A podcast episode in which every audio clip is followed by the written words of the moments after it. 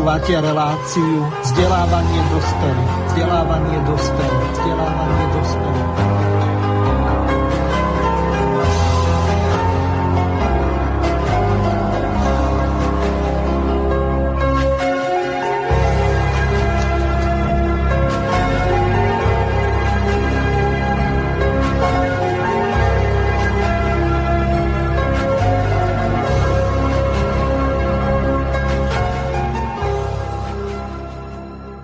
Vážení a milí poslucháči Slobodného vysielača, aj dnešné pondelkové popoludne začíname reláciu vzdelávanie dospelých, ktorá je kontaktná. Od začiatku môžete písať na e-mailovú adresu studio.bb.juh zavináč gmail.com. Samozrejme môžete využiť aj e-mailovú adresu studio.bb.juh závináč slobodnyvysielac.sk takisto zelené tlačítko otázka do štúdia Hostiami dnešnej relácie na tri témy, o ktorých si povieme neskôr, tak je pán poslanec Tomáš Taraba. Zdravím vás, Tomáš. Príjemný dobrý deň všetkým. Druhým našim hostom je Roman Michalko, ktorého tie srdečne pozdravujem. Ahoj Roman. Ahoj, pozdravujem teba a samozrejme aj poslucháčov a samozrejme aj kolegu. Vzhľadom k tomu, že pán Taraba je prvýkrát v slobodnom vysielači, tak na jednej strane je to čest, že Opäť máme poslanca Národnej rady vo vysielaní. Na druhej strane by bolo potrebné, pán Taraba, povedať niečo viac o sebe. Ako ste sa dostali e, do politiky, čo vás vlastne inšpirovalo, po prípade, aké máte vzdelanie, e, Zrejme naši poslucháči vedia, že ste predsedom KDŽP a že ste boli zvolení za stranu. Kotlebovci, ľudová strana naše Slovensko, takže nech sa páči nejaký taký úvodný preslov Jasne, by som vás chcel požiadať, aby ste povedali niečo, čo považujete e, za dôležité ohľadom toho, ako ste sa dostali do politiky. Nepotrebujeme tu nejaké kurikulum vitae, to si môžu naši poslucháči nájsť aj inde, takže nech sa páči, máte slovo. Ďakujem ešte raz za pozvanie. Uh, ako ste povedali, tak som poslanec Národnej rady za uh, klub poslanecký uh, Kotleboci Lese naše Slovensko. My sme ako kresťanská demokracia života prosperita vznikli pred v podstate rokom vo februári, kedy sme boli zaregistrovaní, vyzberali sme 16 tisíc hlasov potrebných na registráciu strany. Už dneska to nie je také jednoduché získa, pretože ministerstvo e, urobilo na základe zmien v zákone dosť výrazné prekažky, aby e, mohla politická strana nová vzniknúť. Musíte od ľudí zbierať čísla občianských preukazov. To už dnes e, ľudia sú veľmi skepticky dávať. Takže naozaj si myslím, že, že dnes vznikne len strana, kde ľudia veria, že je potrebné, aby vzniknúť mala. A teraz dôvod je, prečo KDŽP vzniklo. Bolo to taký základný popúd alebo moment, bol približne pred 2,5 eh, rokmi, kedy veľ, viacero ľudí si začalo všímať, že určité tendencie na, nazvem to, kresťanskom pravicom spektre politických strán jednoducho spejú k totálnej liberalizácii. Možno ani nie tak retoricky, ale e, veľmi výrazne v oblasti odhodlania presadzovať eh, kresťanské aspekty v politike a medzi tie základné priority patrí napríklad aj ochrana počatého života. Pretože to je atribút, ktorý by mal ku kresťanskej politike patriť. Na Slovensko v tejto oblasti má neskutočné zlé výsledky. Za 30 rokov boli kresťanskí demokrati de facto v každej vláde, myslím v tom zmysle, že kresťania, ktorí sa hlásili k tomuto typu politiky, ale vyslovene KDH bolo v štyroch vládach Vždy to boli vlády, kde boli liberáli a vždy to boli konštelácie, kde KDH ustúpilo z agendy ochrany života. A keď prišiel Alois Hlina na čelo KDH, tak jednoducho on to začal veľmi otvorene prezentovať, že v podstate teraz treba prezentovať nejaké, presadzovať status quo a že tu sú iné veci, iné témy. No a nám sa to zdalo jednoducho, že toto ľudia si nezaslúžia, nezaslúžia si, aby kresťanskí politici jedno rozprávali a zároveň druhé hneď avizovali, že nespravia. Takže to bol taký moment, my sme začali zbierať e, e, podpisy. E, ja ako človek som k politike mal blízko v tom zmysle, že som študoval ekonómiu, študoval som politológiu na vysokej škole. Mimochodom Roman Michalko bol istú dobu aj jedným z mojich učiteľov. Bol to dobrý profesor a Pôsobili sme vtedy aj na, spolu v podstate na filozofickej fakulte to bolo.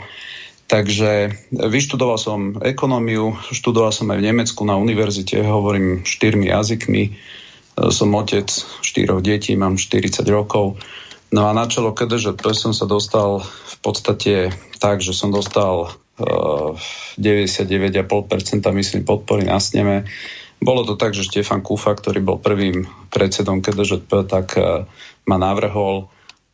Cítil som veľmi silnú podporu v tej strane, tak jednoducho sme sa rozhodli, že to, pôjdeme touto cestou jednoznačnej politiky pronárodnej, sociálnej, kresťanskej. E, niekedy na jeseň sme dokonca mali aj jednu tlačovú konferenciu so Slovenskou národnou stranou a to preto, pretože nás kontaktovali, že oni sú tí, ktorí vo vláde so Smerom vedia posunúť vpred túto hodnotovú agendu. No a pokiaľ máte možnosť čokoľvek v prospech ochrany života s kýmkoľvek urobiť, tak to je e, povinnosť. Na Slovensku, odkedy e, bol zavedený protipotratový zákon, bolo zabitých 1,5 milióna detí a myslíme si, že, že jednoducho je úplne legitimné. Sú to proste žiadať zmeny v tejto oblasti v zmysle pre ochranu žien, pre ochranu rodiny, e, výrazné posilnenie, ekonomické posilnenie slovenských rodín, pretože to ide ruka v ruke. E, a videli sme potom, že Slovenská národná strana v tejto agende neurobila nič, ten zákon neprešiel, nezískal podporu ani, ani smeru. No a potom skončila vlastne táto debata na tom, že my sme jediná strana, na Slovensku, ktorá úplne otvorene má napísané v stanovách, ktoré sú registrované na ministerstve vnútra, že my nikdy nevstúpime do vlády s nikým, kto nezvýši ochranu počatého života. Je to úplne čitateľné pre každého. Žiadali sme, aby to aj KDH urobilo, pretože si myslíme, že aj liberáli majú právo vedieť, že dobre, ak chcete s nami spolupracovať, toto je naša podmienka. No a oni si to nedali. Takže Takže toto je, myslím si, že niečo, čo je nie úplne, by som povedal, jediný bod programu, ale je to dôležitý bod programu a faktom zostáva, že jedine LSNS bola vo všetkých tých rokovaniach jednoznačne ochotná sa k tomuto záväzku prihlasiť. No a preto sme skončili e, približne 12 kandidáti e, na kandidátnej listine LSNS. E, urobili sme de facto takú E, spoluprácu piatich strán v týchto voľbách. Bolo tam aj doma dobre. E, Národná koalícia, priama demokracia, to je strana, ktorá sa snaží presadiť funkčenie referenda. Myslím, že to je aj veľmi blízka téma poslucháčom Slobodného vysielača. Tak sme sa zhodli na takých základných 15 bodoch, ktoré sme sa zaviazali spoločne v parlamente presadzovať. Na všetko to, čo je mimo tých 15 bodov, tak jednoducho máme slobodu uh, hľadať preto podporu, ale zatiaľ môžem povedať, že naozaj tá práca s uh, ostatnými poslancami v tom klube je veľmi korektná a, a myslím si, že prídeme s veľmi veľa dobrými návrhmi pre Slovensko. Ďakujem vám e, veľmi pekne za tento úvod. E, ešte e, sa spýtam na jednu dosť dôležitú vec. Prečo len ochrana života pred počatím, lebo teraz v prípade napríklad koronavírusu, tak sa tlačí taká téma, ako je napríklad v Španielsku, odkiaľ jedna slovenská lekárka podala nejakú takú správu o tom, že ľudia e, starší ako 75 rokov, tak ako keby nemali právo na život a že e, v podstate ich nechávajú buď zomrieť, alebo dokonca e, ich poviem to veľmi nehumánne, utrácajú ako psíky, keď sú na konci svojich životných síl. Čiže tu by bolo potrebné bojovať aj proti eutanázii, nie len proti tej proti potratovej politike. Jasné, to, takto ja, aby som sa zle nevyjadril, ja som len preto teraz spomenul, my, my sme za ochranu života ako takého, pretože život je niečo, čo si človek sám sebe nedal. To znamená, je to najvyššia hodnota a bolo trošku paradoxné teraz, keď bola e, Národná rada, tak pani ministerka spravodlivosti tam vystúpila a povedala podľa mňa omylom takú vetu, že e, špeho, de facto, že teda špehovanie ľudí nie je až taký problém, pretože e, tento druh slobody nie je absolútny, že na Slovensku je, je absolútna ochrana života, že to je teda to, čo to je... To vôbec nie je pravda, to je tak na vrátenie no a... diplomu. No presne, no a toto tam zaznelo a ja som jej v mojej, teda v mojom príhovori povedal, že to považujem až za také cynické, že na Slovensku, kde iba teda, ak by sme išli od 89. roku, bolo zabitých 600 tisíc detí, že niekto povie, že, že tu je absolútna ochrana života, ale samozrejme hovoríme o ochrane života ako také, je to, je to jeden zo základných fundamentov a ja chcem povedať jednu vec. Veľmi často sa stretávame a to paradoxne som prekvapený, že aj z toho takého liberálneho kresťanského prostredia, že neriešte teraz tieto veci. Teraz sú dôležitejšie veci, ako napríklad korupcia, ako je, ako je e, lesov a tak ďalej. A toto niekedy na konci toho celého reťazca sa môže začať riešiť. A toto považujem za jednu perfidnú, cynickú argumentáciu, pretože nikdy spravodlivosť na nespravodlivosti nevybudujete. A keď uh, my akceptujeme ako spoločnosť, že tu je právo jednoducho vytvoriť prostredie, kde je, kde je dneska jedno, jednoduchšie zabiť dieťa, nositeľa života, alebo starca, alebo kohokoľvek, ako ísť si pomaly zobrať na leasing práčku, tam máte hrubšiu dneska zmluvu leasingovú alebo akékoľvek predaje na splatky, ako jednoducho zákon, ktorý tu je platný od čias komunizmu. On má niekoľko paragrafov za 30 rokov. Sa nikto nenašiel, že by čo i len zmenil jeho textáciu. My patríme medzi najliberálnejšie krajiny a je to len preto, že v tom parlamente 30 rokov sedia ľudia, ktorí vždy liberálom ustúpia, vymenia to raz za také ministerstvo, za inaké ministerstvo a môžeme to vidieť dnes, že tu neexistuje politická síla, ktorá aj napríklad aj pri tom balíku, ktorý dnes eh, predstavili, že bude niesť 4 miliardy eur, jednoducho keby tu niekto veril v to, že je potrebné pomáhať rodinám ekonomicky. Za 4 miliardy eur som to vyratal, e, ročne sa zabije na Slovensku 7 tisíc detí. Keby sme verili, že tie deti majú rovnakú hodnotu života ako my, tak 500, tuším 70 tisíc eur stojí život jedného dieťaťa pri 4 miliardách. Myslíte si, že tie deti by sa nenarodili, keby každá rodina dostala 570 tisíc eur? Alebo keby sme išli od začiatku za 600 tisíc detí, ktoré tu boli od 89. zabité, je to 6 tisíc, tuším 800 eur na jedno jediné dieťa. Každá matka, každý otec, keby cítil ekonomickú sílu štátu, že proste nie ste v tom sami, môžu byť rôzne rodinné situácie, proste tu štát nevytvoril základnú, e, záchrannú sieť a ja hovorím, to sú naši občania, to sú naše deti, to sú, to sú ľudia, ktorí mali talenty, ktoré mohli využiť v prospech tejto spoločnosti, slovenského národa.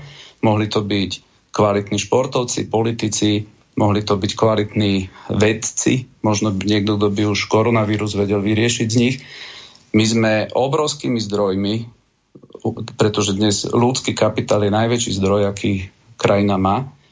My, sme, my týmto neskutočne hazardujeme, okrem toho, že to je amorálne. A, a preto celý ten reťazec od počatého až, až do posledného výdychu života treba chrániť. Na Slovensku vidíme, že ešte nie sú tendencie také na eutanáziu, preto som v tom príhovore toto nepovedal, ale samozrejme, že to je úplné gro. Ale keď vidíme, čo sa deje vo svete, tak e, Slovensko má dnes šancu sa proste vyprofilovať ako silná krajina, kde jednoducho ten, tú, tú hodnotovú agendu kresťanskú proste budeme zastávať, budeme ju zastávať aj v Európskej únii, budeme ju vedieť zastávať vo svete a či sa to niekomu páči alebo nie, vidíme to na politike Donalda Trumpa, ktorý urobil pre túto agendu viac ako akýkoľvek zahraničný politik do druhej svetovej vojny. No, túto tému ešte dokončíme tým a zároveň dám aj slovo Romanovi. Ja som mal pred voľbami pána Erika Zbiňovského, ktorý kandidoval za sns v relácii a ja som sa ho spýtal, že ako je vlastne možné, že rodinné prídavky sa stále e, znižujú teraz síce k nejakej e, miernej valorizácii, tuším, že z 23 eur na 24,90 došlo, lenže ja som si veľmi dobre pamätal som z troch detí, tak aby bolo jasné. E, my, keď sme študovali na vysokých školách aj so sestrou, tak sestra mala menej ako 26 rokov, tak si na to pamätám. Začias hlbokého mečiarizmu, tak dostávala rodinné prídavky 840 korún slovenských e, e, moja mama, ktorá v tom čase ešte robila. Takže e, mňa zaráža jedna vec, že keď si zoberieme, že predtým to bolo 23 eur, to je približne nejakých 690 korún a oproti 840 to je rozdiel 150 korún, čiže 5 eur. Ako je to vlastne možné, že máme tu sociálne vlády, kresťanské vlády, či už KDH alebo SDKU, ktoré sa hrdili niečím takýmto a oni v podstate diskriminovali aj na tých rodinných prídavkoch týchto ľudí. Pán moderátor, viete, ja neviem. Ja jednu vetu do toho, to prepač Roman a uh, máš slovo, že si všimnime, uh, oni dokázali teraz nájsť 4 miliardy behom, behom koľka tých 7 dní? Mm-hmm. 4 miliardy eur. Tie, tie peniaze je, sú zo zdroja tlačenia peniazy z Európskej centrálnej banky.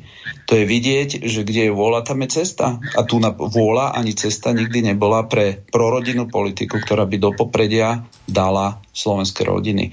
A to napríklad, že nakupujeme stíhačky, to, že máme obrovské výdavky nové na, na obranu a tak ďalej, najväčšie bezpečnostné riziko na Slovensku dnes je demografický vývoj.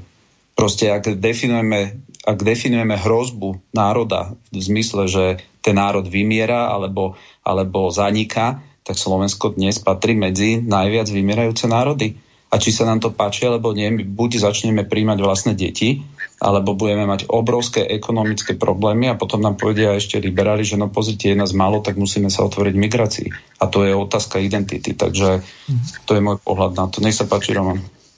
Jasné. No ja, čo sa týka tých uh, prídavkov z čias mečiarizmu, uh, tam uh, priznám sa, že vtedy som to tak, a nemám až takú pamäť, že koľko bolo presne vtedy a e, pr- veľmi ma prekvapuje, ak ešte nedaj Bože nominálne by sa znížila to, že miera valorizácie je absolútne nedostatočná, že boli zmrazené a že išli o pálru centov je hamba. Minimálne by mali byť nastavený nejaký automat, ktorý by zohľadnoval infláciu, prípadne nejaký e, pomer medzi infláciou a rastom miest v, prie, v hospodárstve. Takže toto je veľká téma, ale chcel by som nadviazať teda na to, čo bolo povedané, e, kde vlastne tá štandardná kresťanská demokracia v Európe skončila. Pamätám sa pre mňa do istej miery prekvapujúci, lebo nejak do hĺbky nesledujem politiku CDU-CSU, ale nedávno bolo v Bundestagu hlasovanie o homosexuálnych partnerstvách a poslanci CDU-CSU, teda nominálne kresťanskej strany, mali tzv. voľné hlasovanie, čo znamenalo, že nejakým spôsobom ich kresťanská strana nezavezovala k tomu, ako hlasovať a značná časť poslancov kresťanskej e, nemeckej, teda CDU, strany hlasovala za e, homosexuálne partnerstva. Druhá vec, ktorá pre mňa bola, nie že by som mal nejaké veľké ilúzie, ale na, um, u Hanzelovej v denníku SME som e, sledoval rozhovor Záborskej, teda neviem, či predsedničky, ale významnej členky Kresťanskej únie, nominálne, zdôrazňujem, nominálnej kresťanskej strany, a takú mieru oportunizmu, takú mieru servility som skutočne žasol. Myslím, že je nebohý otec Neuwirth, čestný predseda KDH sa musí v hrobe obracať. No my nebudeme nič robiť, no my však chceme troška pomôcť. Ak by bola tá nejaká šanca, nebudeme žiadni problematickí e, spojenci alebo nejakí partneri. Určite nebudeme uh, ako kvôli kultúrnym otázkam pokladať vládu. E, my len sa budeme chcieť ako no úplne e, mierna e, politika e, mierneho pokroku v medziach zákona. E, skutočne, keď som, ja som bol znechutený, keď som celý ten rozhovor si vypočul, keď na priame otázky, v podstate témou toho rozhovoru, že budete robiť problémy, a odpoveď bola nie v žiadnom prípade. No takže e, toto je, samozrejme druhá vec je, že táto skvádra má ústavnú väčšinu, takže neviem presne, koľko z Kresťanskej únie sa dostalo do parlamentu. Určite Vašečka, Záborská. koľko ich tak všetkých bolo, ktorí kandidovali, neviem, 7-8, asi tak, možno 3-4 boli aj zvolení, ale tí nie sú známi. Takže oni by až tak e, nemohli niečo zablokovať ale ten šialený oportunizmus e, ma v podstate do istej miery predsa len prekvapil. Už aj preto, lebo v predchádzajúcich voľbách dostala Záborská vyše 50 tisíc preferenčných hlasov, tak e, to už potom skutočne je nad môj pochop. No a ja si myslím, že je dobré, že existuje aj na Slovensku principiálne e, kresťanská strana alebo principiálne konzervatívna strana, ktorá nemieni obchodovať e, s hodnotami a možno to taký dobrý kontrast voči tej ostatnej. Teraz ma tak nápadlo, keď hovorím o tej kresťanskej únii, že oni mali možno predsa len istý zmysel, že fungujú vďaka ich existencii. Pravdepodobne KDH nie je v parlamente, takže aspoň, aspoň niečo. A je to možno, že eh, čas zbierania kameňov a možno, že KDH dostane šancu na to sa nejak zreformovať a stať sa nejakou slušnou stranou. A tu už ale nehovorím, že priamo KDH, ale možno, že vznikne zárodok nejakého slušného, seriózneho, hodnotovo konzistentného kresťanského bloku, lebo dneska sú viac menej kresťania v jednotlivých stranách, ale nejaká konzistentne kresťanská, e, nespochybniteľná strana v parlamente nie je v zmysle, že mala vlastný klub, alebo že by vlastne vystupovalo vlastné tričko, čo si myslím, že je veľká škoda. Ja pripomeniem našim poslucháčom, že táto relácia je kontaktná. Od 16. hodiny e, bude zapnutý mobilný telefón. E, číslo je plus 421 910 47 34 40 alebo zo Slovenska 0910 47 34 40. Teraz e, ideme na prvú tému nejaké e, zmrazovanie platov alebo skôr zníženie platov, aby som bol presnejší o 30%, je asi v, vo veľmi ostrom rozpore, čo povedal Igor Matovič vtedy, keď bol opozičným politikom a keď e, potreboval naháňať politické body, to si vypočujeme a potom hneď zápäti dám slovo Tomášovi, aby to komentoval, lebo vy máte Ohľadom tohoto veľmi bohaté skúsenosti my sme e, mali dosť podrobnú e, debatu pred reláciou o tom, že čo sa vlastne tam deje, takže e, to rozoberieme. Takže najskôr Igor Matovič a jeho zúfalý či zúrivý zápas o to, že prečo by si mali zvyšovať poslanci platy, prečo by nemali ostať zmrazené. Takže vypočujeme si Igora Matoviča. Vy ste sa na tých ľudí vysrali. 12 rokov ste tu mali budovať sociálny štát a vy ste si budovali sociálny štát pre seba. Nie pre ľudí. Pre seba ste ho budovali. A týmto hlasovaním ste tomu dali čerešničku na torte. Ste ukázali, aké je skutočné vaše myslenie. Už vám nestačilo to, čo ste si nakradli. Už ste potrebovali to urobiť aj verejne. Ukázať, áno, my, elita národa, my si zaslúžime. Predsa do iný by mal mať 4 litre čistého, keď nie my my, ktorí držíme ten štát. Viete, čo robíte, ako kontrolujete vládu, čo je vaša ústavná povinnosť? Nijako. To, čo vám sem príde z vlády, to zhltnete aj s navijákom, lebo sa bojíte, že na budúce vás nedajú na kandidátku. Takí ste vy hrdinovia. Takí ste vy poserovia. Vy neprídete a nepoviete Pelegrini alebo predtým Fico. Počúvaj, chlapče, my chceme, aby si nemíňal viac, ako vyberieš. Správaj sa ako dobrý hospodár. Nezadlžujte naše deti a vnúčata. Vy to nespravíte, lebo nemáte na to odvahu. Vy máte prachov dosť. Nakradnutých. Rozkradli ste eurofondy, každý rok vytunelujete 3 miliardy eur, ktoré ľudia zaplatia na daniach odvodoch, ktoré nám prídu z Európy na to, aby sa tu zlepšili, zlepšil život v tých slabých, nerozvinutých regiónoch, tých bohom zabudnutých kútoch, alebo vami, sociálnou demokraciou, alebo slovenskou národnou strakou, alebo že mostom hit, ktorý bojuje za južné Slovensko. Figu Borovu bojujete za Južné Slovensko. Figu Borovu vám ide o národ. Figu Borovu ste sociálni demokrati alebo sociálne cítiaci ľudia. Ide vám iba o vlastný prospech a tu ste sa odhalili. Pri tomto návrhu zákona sirotám 2,70, ktoré ani jedna z tých sirot nemôže za to, že sa stali sirotami, ale sami sebe ste si dali 1500 eur. Tým istým prštekom ste to spáchali. A toto je vaša zodpovednosť. Toto je to, čo sa hovorí, že absolútna moc korumpuje. Vy máte v tom tlačítku, áno, absolútnu moc. A vy ste neodolali pokušeniu to stlačiť. A na to série ešte raz hovorím, keď použijem to slovo a hovorte tisíckrát, že som vulgárny. 49 poslancov v tejto sále si hovorí, že sú sociálni demokrati ľudia. Toto je sociálna demokracia, toto je sociálne cítenie, že sami sebe si dáte 1500 a sirotám 270. Toto je asociálna demokracia. Toto je asociálne cítenie. Toto je asociálny bezcit a bezcítenie. Toto môže spraviť len človek hiena. Toto je sociálna demokracia, toto je sociálne cítenie, že sami sebe si dáte 1500 a sirotám 270. Toto je asociálna demokracia. Toto je asociálne cítenie. Toto je asociálny bezcit a bezcítenie. Toto môže spraviť len človek hiena. Dôchodcom dáte almužnu. O 6% zvýšite ceny elektriky a plynu.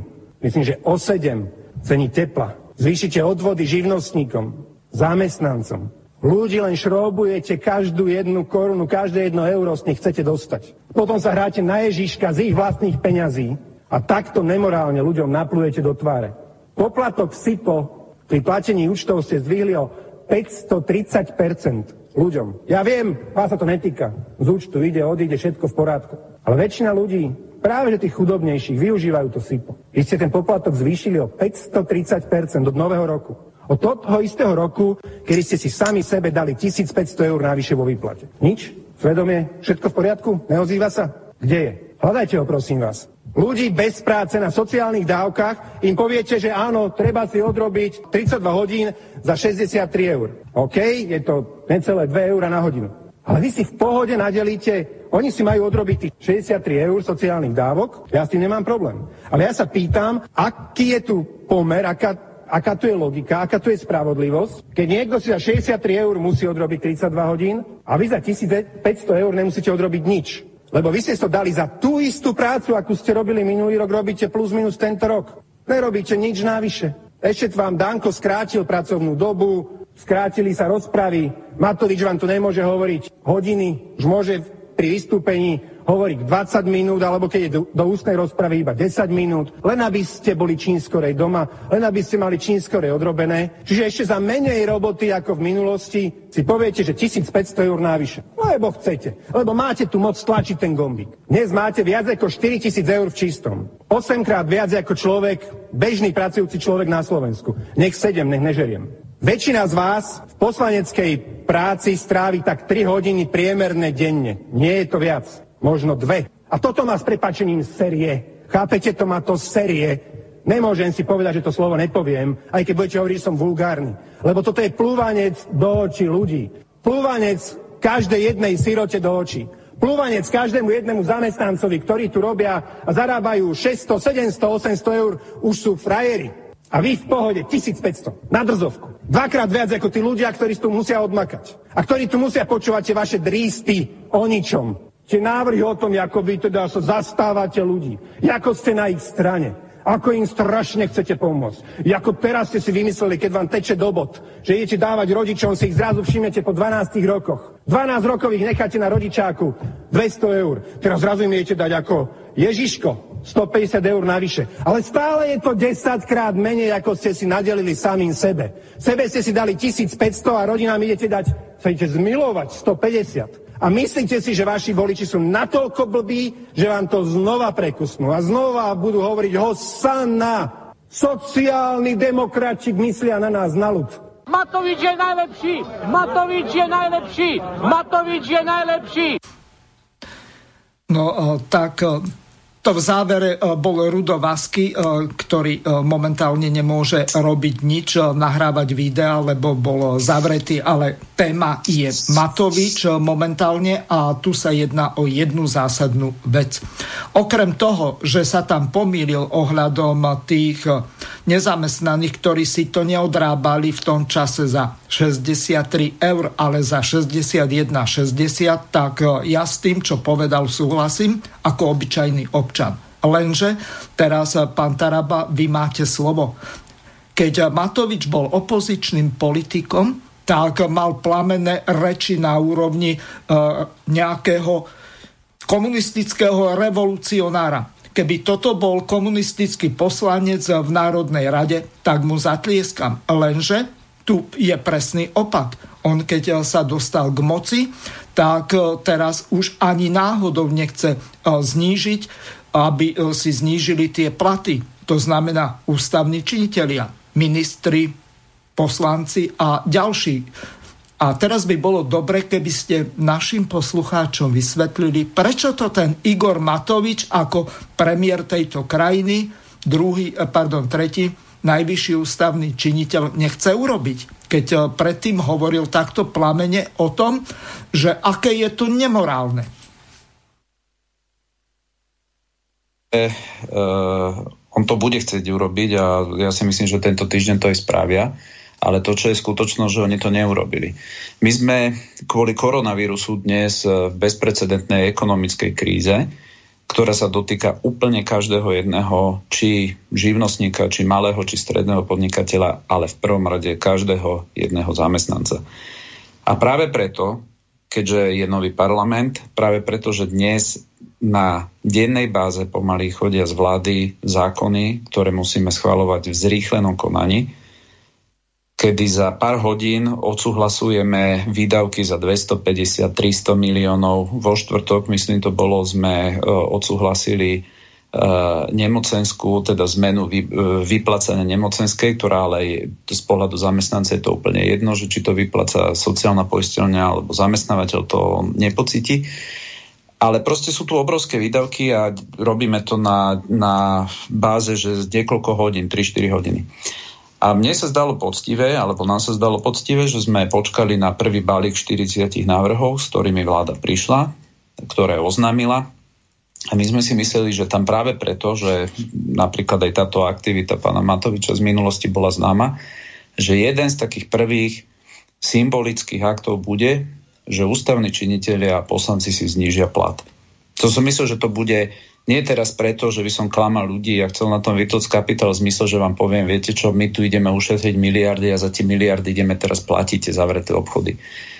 Každý vie, že keď to zrátame, to nie je suma, ktorá, ktorá zásadným spôsobom, zásadným spôsobom vie pomôcť tým ľuďom, ale je to dôležitý akt, aby politici ukázali, spolu cítime s tým národom, vieme, že ten národ trpí a jednoducho my musíme v prvej línii prvej línii ísť príkladom a jednoducho aj keď ľudia nevedia siahnuť na tie mzdy, my dobrovoľne sa rozhodneme si ich znížiť.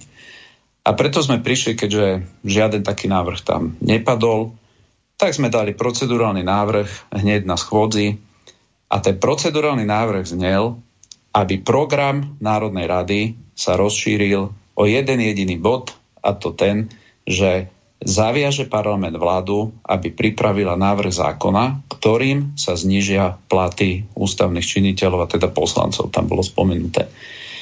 No a to, čo mňa z toho prejavu, ktorý ste teraz púšťali, najviac e, zaujalo, a ja som vtedy ani nevedel, že to povedal, uh, on tam vyčíta poslancom vtedajšej koalície, že oni iba hlasujú podľa toho, ako im niekto ukáže. A presne toto ako cez kopírak funguje aj v tomto volebnom období. Keby ste mohli byť, lebo teraz je verejnosť vylúčená v Národnej rade, keby ste tam boli, tak vidíte, že každý klub sa musí pred hlasovaním pozrieť na takého dvorného, neviem ho nazvať, takú osobu, ktorá ukáže palec hore, palec v rovnováhe no, alebo palec dole. Janka Palculienka podľa Janky Palculienky Lašakovej.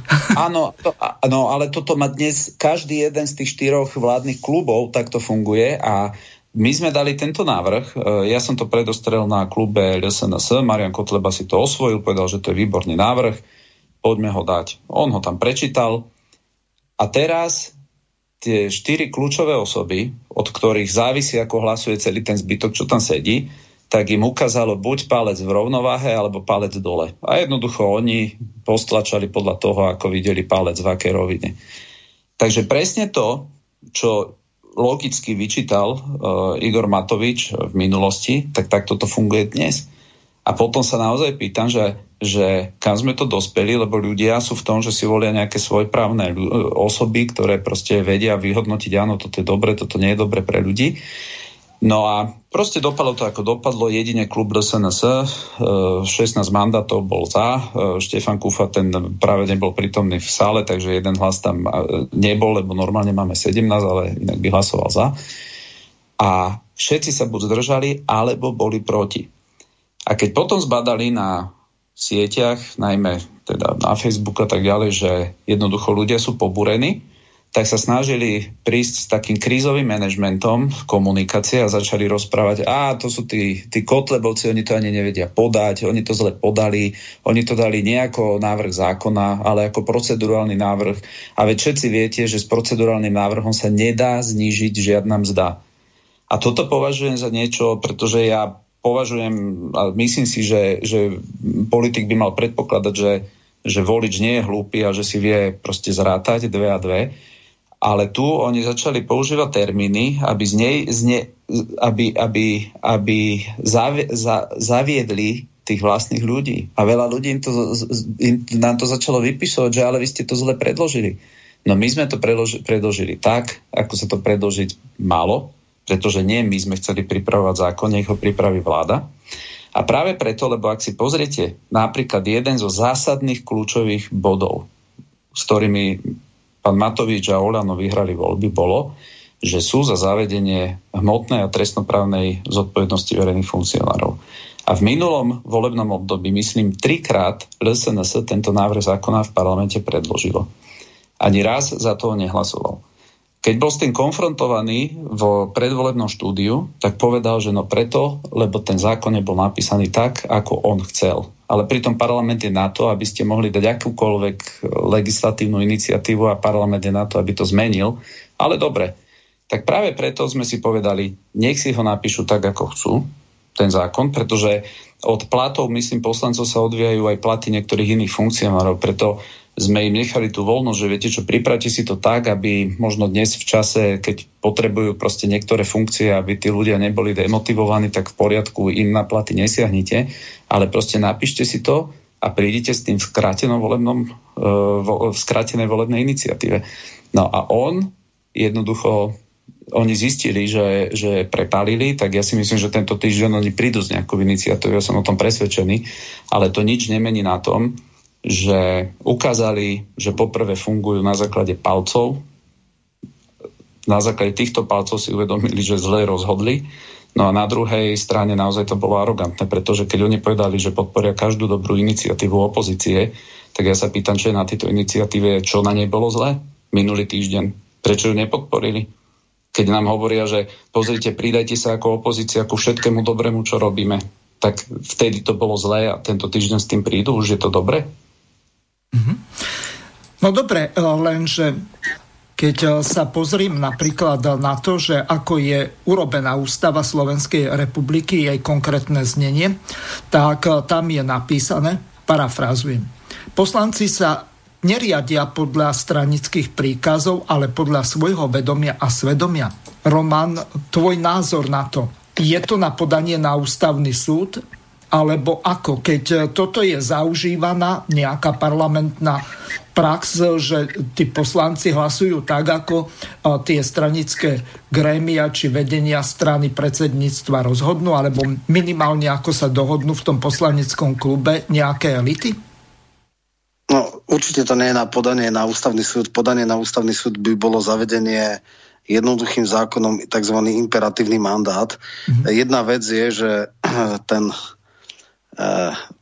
človek, ktorý je poverený tým, či už je to predseda poslaneckého klubu alebo niekto, ono je to zväčša predsedovia výborov, aby ich bolo vidieť, čiže oni sú tam oproti ním teda, hej, tak uh, je to odporúčanie. Ak niekto má odvahu a dostatočnú osobnú integritu, tak samozrejme nikto ho nemôže zakázať alebo prikázať, ako má, ako má uh, hlasovať.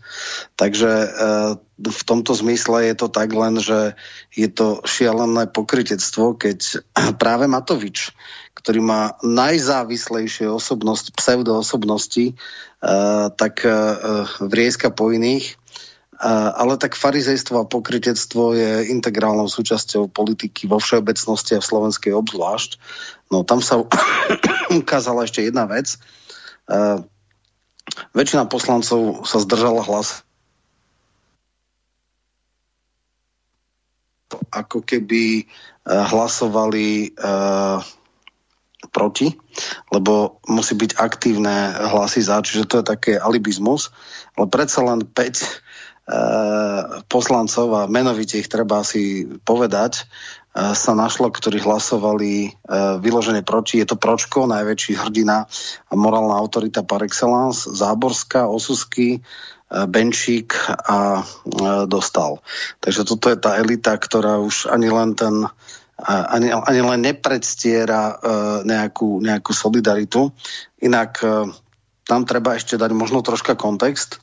Ano keď začala kríza 2.8, tak eh, v rámci akejsi solidarity, lebo ako tu nám povedal Tomáš Taraba, toto nešlo o to, že eh, ušetrené peniaze pomôžu, pomôžu ekonomike, to je skutočne marginálna suma, ale je to nejaké gesto solidarity, hej? že teraz ľudia sú na 60% vzdách, je tam nejaký problém, podniky majú, e, niektoré sektory majú obrovský výpadok príjmov, tržieb a tak ďalej. Takže v tomto zmysle e, je to gesto, vyložené gesto, ktoré e, slušní politici by mali povedať, OK, ideme do krízy, urobme to isté. Okrem toho, nie je to populistické gesto preto, lebo na rozdiel od toho 10-ročného zmrazenia miest, ktoré bolo nastavené tak, že každý rok sa museli rozmrazovať, respektíve ak by sa nerozmrazili, ak by neurobili poslanci nič, automaticky im napadne, teda narastie, narastie tá, tá suma, lebo poslanecké platy sú uh, hodnotené nie nejakou sumou, ale nejakým koeficientom, ktorý je násobkom priemernej mzdy v národnom hospodárstve. Tým, že sa zmrazovali, tak to už nebola trojnásobok, ale bolo to pomaly dvojnásobok za tých 10 rokov. A po 10 rokoch e, teda už, už prestali to zmrazovať. No a vtedy prišiel e, veľký milionár Matovič, ktorý začal tam riešiť tie veci. Vtedy som citoval aj Tkačenka, ktorý v podstate jeho z obrovského pokrytectva e, vlastne usvedčil. Ale teraz to nie je populistické v tom zmysle, že to je skutočne len po dobie krízy. Veľa ekonomov hovoria, možno trocha optimisticky, že táto kríza by mala mať e, formu V, to znamená prudký pokles, ale potom prudký nárast, e, že v podstate E, tie podstata tej krízy nie je až tak ekonomická, ako skôr teda kvázi živelná pohroma uh-huh. a preto až tak veľa neriskujú, že zase to nebude ďalších 10 rokov, lebo to si viem predstaviť, že takí tí väčšiny vymetači parlamentných hlavíc predstava, že ďalších 10 rokov budú mať zmrazený e, plat, tak to je pre nich nočná mora. Tamto to bolo relatívne seriózne a slušné v tom, že povedalo po dobie krízy, to znamená, pokiaľ ľudia budú strádať, tak aj my sa s nimi nejak soli- budeme solidarizovať. No a, tam sa ukázali charaktery. Uh, už sa nepoužil ten argument, že lebo Kotleba, lebo však toto bolo, hej. V minulom volebnom období bolo 21 poslancov, ktorí naprieč politickými uh, klubmi kde bol Poliačik s Dankom a podobne, takí tí kotlebofóbovia, ktorí povedali, nikdy ja za žiadnych okolností nebudem podporovať nič, čo predloží Kotleba. Alebo teda jeho klub. Teraz, teraz uh, tento argument nenazaznel, ale oni pochopili, že prestrelili, no a potom Kolár, myslím, bol prvý, ktorý zdvihol túto tému a teda, ako tu povedal e, kolega, pravdepodobne to predloží s tým, že vymyslia nejakú legendu. Tá legenda už je daná, že teda to bolo neodborné dané a e, sektu svojich nekritických obdivovateľov asi presvedčia, ale človeka, ktorý má elementárnu mieru súdnosti, tak si musia uvedomiť, že, že to pochopia tak, že uvedomili si, že ich chamtivosť, e, svoju chamtivosť zle odhadeli a teraz sa snažia z toho nejak vyklúčkovať, dúfajúc, že tie morálne straty nebudú tak veľké, no ale súdni ľudia pochopia, no a tí, ktorí sú sekta, tak s tými nemá význam nič im teda vysvetľovať, lebo tí, tí zoberú všetko.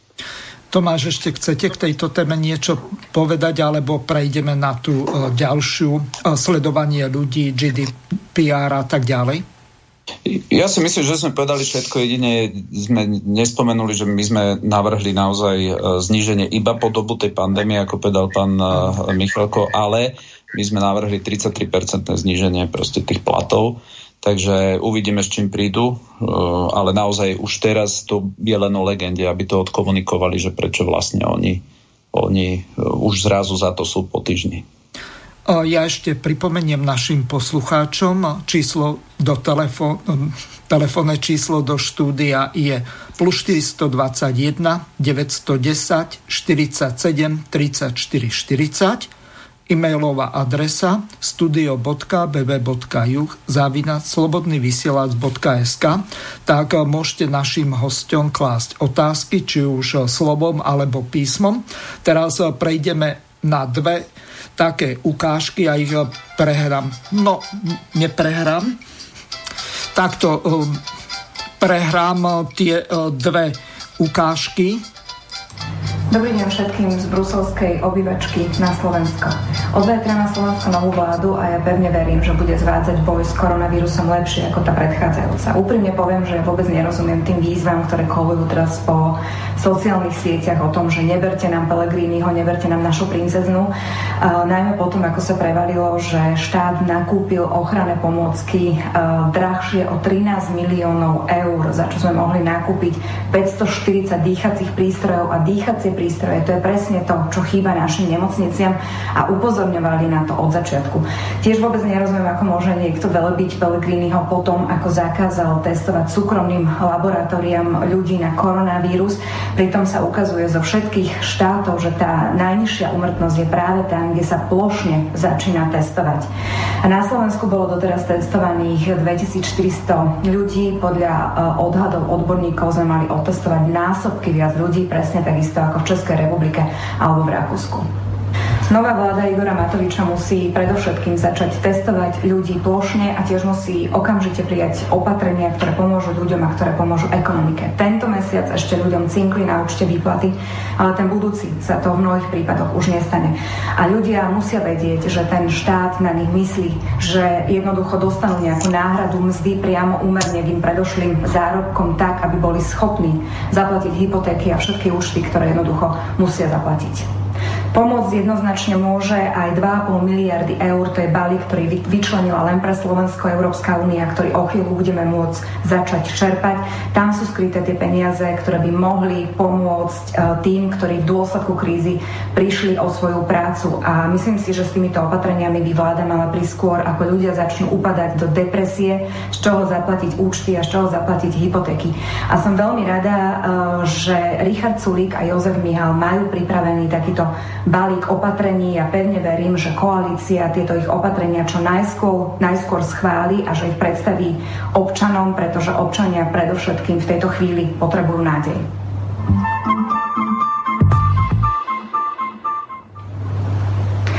Súčasná korona kríza podľa Noaha Hariho, veľmi známeho izraelského historika, prináša pre celý svet dve voľby. Buď sa krajiny uzavrú do nejakej nacionalistickej, sebeckej izolácie, do svojej vlastnej bubliny, alebo sa vydáme cestou globálnej solidarity.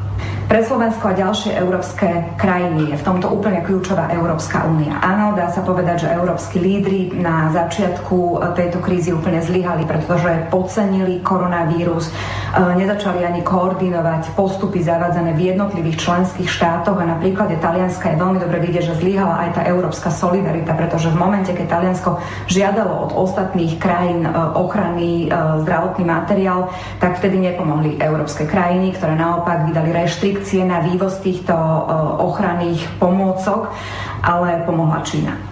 Riešením ale teraz nie je rozpustenie Európskej únie, tak ako potom hlúpo volajú ľudia ako Blaha alebo fašisti, ale naopak posilnenie kompetencií predovšetkým pre Európsku komisiu, lebo bola to napokon Európska komisia, ktorá vytvorila veľmi silný tlak na jednotlivé členské štáty, aby zrušili zákaz vývozu napríklad respirátorov alebo ventilátorov, čo sa aj stalo. A bola to komisia, ktorá nakoniec um, vyčlenila 37 miliard eur na záchranný fond na ekonomický boj e, s koronavírusom, z ktorého Slovensko dostane 2,5 miliardy eur. A tých 2,5 miliardy, ja som o tom presvedčená, môže zachrániť peňaženky e, mnohých Slovákov a Sloveniek a ich rodín. Teraz by ešte Európska komisia mohla dočasne zrušiť GDPR, lebo naozaj, ak chceme predikovať ten pohyb vírusu, musíme to vidieť až z pozície toho jednotlivca, toho, toho nakazeného jednotlivca, ktorý sa pohybuje a roznáša tú nákazu. A práve o zrušenie, dočasné zrušenie GDPR opatrení chceme listom požiadať spolu s Eugenom Jurzicom Európsku komisiu. Ešte raz, uh, z koronavírusu sa musíme poučiť a musíme byť integrovanejší. Myslím si, že Európska únia, Európska komisia musí mať posilnené kompetencie. Národná izolácia nemá absolútne žiadny zmysel. Zmysel má iba funkčná európska spolupráca. A ešte krátko k ustanovujúcej schôdzi Národnej rady Slovenskej republiky. Ako iste viete, ja som sa vzdala svojho mandátu poslankyne Národnej rady Slovenskej republiky, pretože som si úplne istá, že z pozície šéfky výboru Európskeho parlamentu pre zamestnanosť a sociálne veci, viem pre Slovensko urobiť toho oveľa viacej. A viem, že Karol Galek ako môj náhradník e, bude naozaj fantastickou náhradou za mňa, pretože poznáte všetci jeho dobré a kvalitné kvalitné e, zastupovanie v Národnej rade Slovenskej republiky z toho minulého obdobia, takže Karol, veľmi ti držím palce. No a som veľmi rada, že e, e, celý poslanecký klub SAS sa rozhodol nepodporiť nomináciu Luboša Blahu za šéfa ľudskoprávneho výboru. Smer ho navrhol za šéfa ľudskoprávneho výboru, ale to bol naozaj iba zlý žart. Ja si osobne myslím, že ľudí ako Blaha a tiež fašistov musíme čo najviac izolovať, tak ako sa momentálne snažíme všetci izolovať koronavírus. Vážne kolegyne, kolegovia, najmä tí, čo ste tu ako noví, chcem povedať jednu takú myšlienku. Máme zriadenú komisiu na kontrolu používania informačno-technických prostriedkov, to znamená skrátenie komisiu na kontrolu odpočúvania, ktorá ale v minulom volebnom období nebola vôbec funkčná, pretože vláda odmietala vymenovať tam opozičného poslanca Galka. Máme na kontrolu Slovenskej informačnej služby zriadený osobitný kontrolný výbor. Máme na kontrolu vojenského spravodajstva zriadený osobitný kontrolný výbor. Jednoducho máme mechanizmy, ktoré majú zabraňovať zneužívaniu týchto špeciálnych zložiek na to, aby ľudia boli v rozpore so zákonom a bez riadneho zákonného dôvodu akýmkoľvek spôsobom sledovaní. To je v podstate hlavná náplň obidvoch kontrolných výborov. A my dnes ideme v tomto vládnom návrhu zákona zriadovať a oprávňovať ďalšiu inštitúciu, v tomto prípade Úrad verejného zdravotníctva, na to, aby vlastne čiastočne dostal oprávnenia, totožné s oprávneniami Slovenskej informačnej služby alebo s oprávneniami vojenského spravodajstva, ale zároveň nezriadujeme žiadny kontrolný mechanizmus na kontrolu činnosti a na kontrolu vykonávania týchto nových oprávnení, týmto úradom verejného zdravotníctva. Ja neviem, kolegyne, kolegovia, tí z vás, čo sem boli zvolení s tým, že naozaj chcú v parlamente presadzovať demokraciu a ochranu ľudských práv a slobôd a toho, aby Slovensko začalo skutočne fungovať ako právny štát, ako sa môžete na toto pozerať a ako to môžete v kontexte toho, že nebudeme mať schválený žiadny kontrolný mechanizmus, vôbec uvažovať schváliť. Veď to bude precedens, precedens, ktorý sa naozaj bude podobať na totalitné režimy. Ďakujem pekne. Vážení poslucháči, ospravedlňujem sa za zmetok pre touto ukážkou. Zavolal nám poslucháč, ktorého som nechal bohužiaľ čakať, kým sa ukončí dohratie obidvoch ukážok. Takže pán poslucháč, máte slovo, môžete položiť našim hostom otázky. Ďakujem, Ďakujem prajem, dobrý deň. Pri telefóne Vladimír Skošic. Pán Taraba, Neprekáža vám, že ste kandidovali na kandidátke za krajine pravicovú stranu SNS? To nie je môj názor, ale názor pána Hazuchu, ktorý moderuje dnešnú reláciu. Krajine pravicovou stranou ju nazval minule v relácii s pani Vladimírou Vitovou. Ďakujem, pán Taraba, za odpoveď. Prajem poslancom SNS veľa politických úspechov. Dovidenia, do počutia. Ďakujem veľmi pekne. Mm, ďakujem veľmi pekne za, za úplne na mieste otázku. E, takto pre všetkým e, e, chcem povedať, aká je motivácia e, mňa ako politika. A tá motivácia je poprvé stať na strane e, záujmov Slovenska a záujmy Slovenska na prvom mieste sú záujmy všetkých občanov. To znamená obhajovať ich práva, ich ústavné práva a medzi tie práva patrí právo na život. Ak hovoríte o tom, že je krajine pravicová strana, my sme sa dali dokopy v, na kandidátku, sme sa rozhodli ísť e, v novembri a jednoznačne sme definovali, že pokiaľ by sme boli svetkami akýchkoľvek fašizoidných alebo nejakých podobných tendencií, jednoducho my od tej spolupráci odchádzame. A to hovorím úplne otvorene, to je, to je ani nie niečo, že sme museli my predostrieť, ale to bolo vydiskutované úplne na prvom e, stretnutí. A ja vám teraz poviem takú paralelu s tým fašizmom. Počas fašizmu, teda skôr by sme mali hovoriť nacizmu, sa zabíjali ľudia z troch dôvodov. Poprvé, že sa nachádzali na nesprávnom mieste, alebo ak sa nachádzali na určitom mieste, tak jednoducho tí ľudia prišli o všetky práva a mohlo sa im urobiť čokoľvek. Takýmito miestami napríklad boli koncentračné tábory. Dnes takýmito miestami sú e, tela matiek. Keď dneska sa dieťa nachádza v tele matky, tak podľa zákona mu môžete urobiť čokoľvek. Takže to je prvá paralela. Druhá paralela počas nacizmu sa zabíjali ľudia preto, lebo niekto povedal, že on je nejaká nadľudská rasa a všetci ostatní sú pod ním. A práve preto, že sú pod ním a že sú menej vyvinutí a že sú proste nejaká zdegenerovaná rasa, tak on im môže urobiť čokoľvek. Dnes tie deti sa zabíjajú práve preto, lebo my, väčšinové obyvateľstvo, jak to povedala Regan, tí, ktorí sa už narodili, sa rozhodnú povedať, že ale to nie sú nositeľia života, to je taká nejaká zdegenerovaná ešte, to, to je taký zhluk buniek iba. To je presne tá istá paralela. A tá tretia paralela, že vtedy sa mohli zabíjať ľudia preto, lebo boli na príťaž spoločnosti. A dnes, keď niekto povie, že viete čo, ja mám pocit, že to dieťa môže byť niekomu na príťaž, tak jednoducho poďme ho radšej zabiť skôr, ako sa narodí, je tretia paralela. To znamená, keď nejaká pani Nikolsonová, ktorá sa v minulosti pochválila tým, že bola niekde v osade a tam bola núdzna matka, ktorá bola vystrašená z tehotenstva a miesto toho, aby dala jej na chlieb, tak ona jej zaplatila potrat a s týmto sa ona chváli, tak e, e, pre mňa je toto fašizmus. Či sa to niekomu páči alebo nie, to splňa úplne tie isté parametre. Takže otázka na to, že e, krajne pravicové, nekrajne pravicové. E, ja už som si vypočul na našu adresu čokoľvek. Ja som v živote nehajloval, nemám absolútne nikde žiadne tetovačky, nemám nič.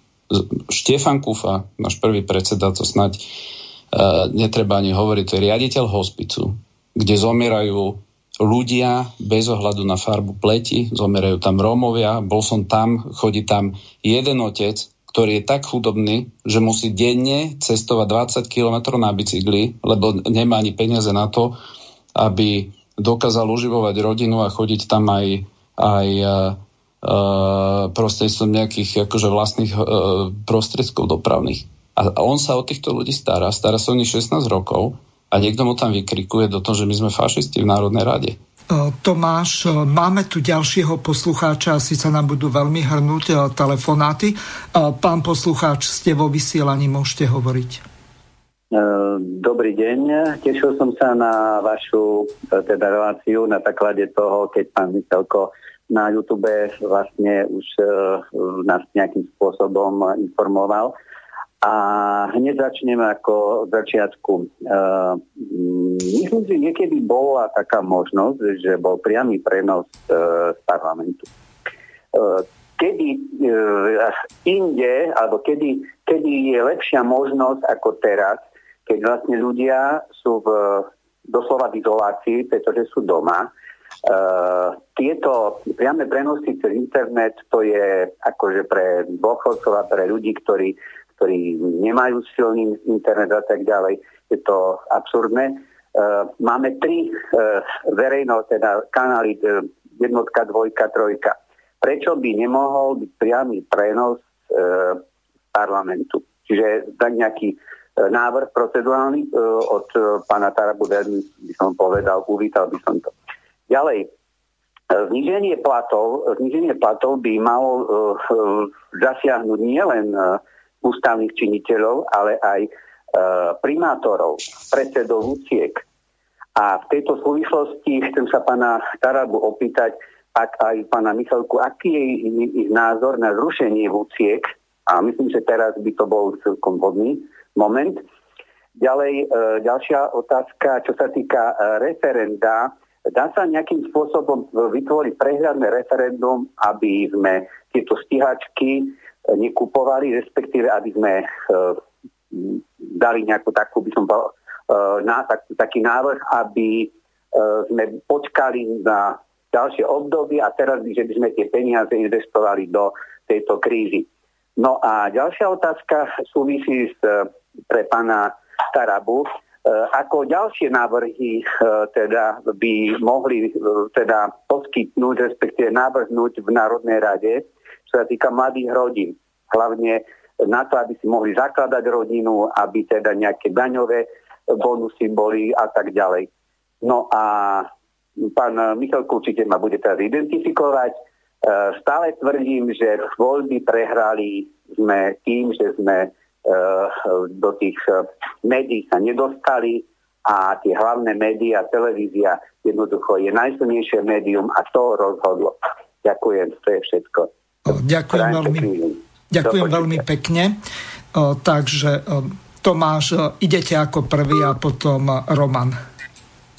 Uh, tak ďakujem za podnetné návrhy. Ja začnem tým posledným. Uh, samozrejme, že my budeme navrhovať uh, veľa opatrení. To, čo je pozitívne, pozrite, už pri týchto znižovaniach platov sa ukázalo, že aj napriek tomu, že oni majú ústavnú väčšinu, ten hlas náš berú vážne, pretože dnes tá alternatívna scéna je tak silná, že keď oni uvideli behom týždňa reakciu tých ľudí, tak proste sa jej zlákli a počúvajú na to.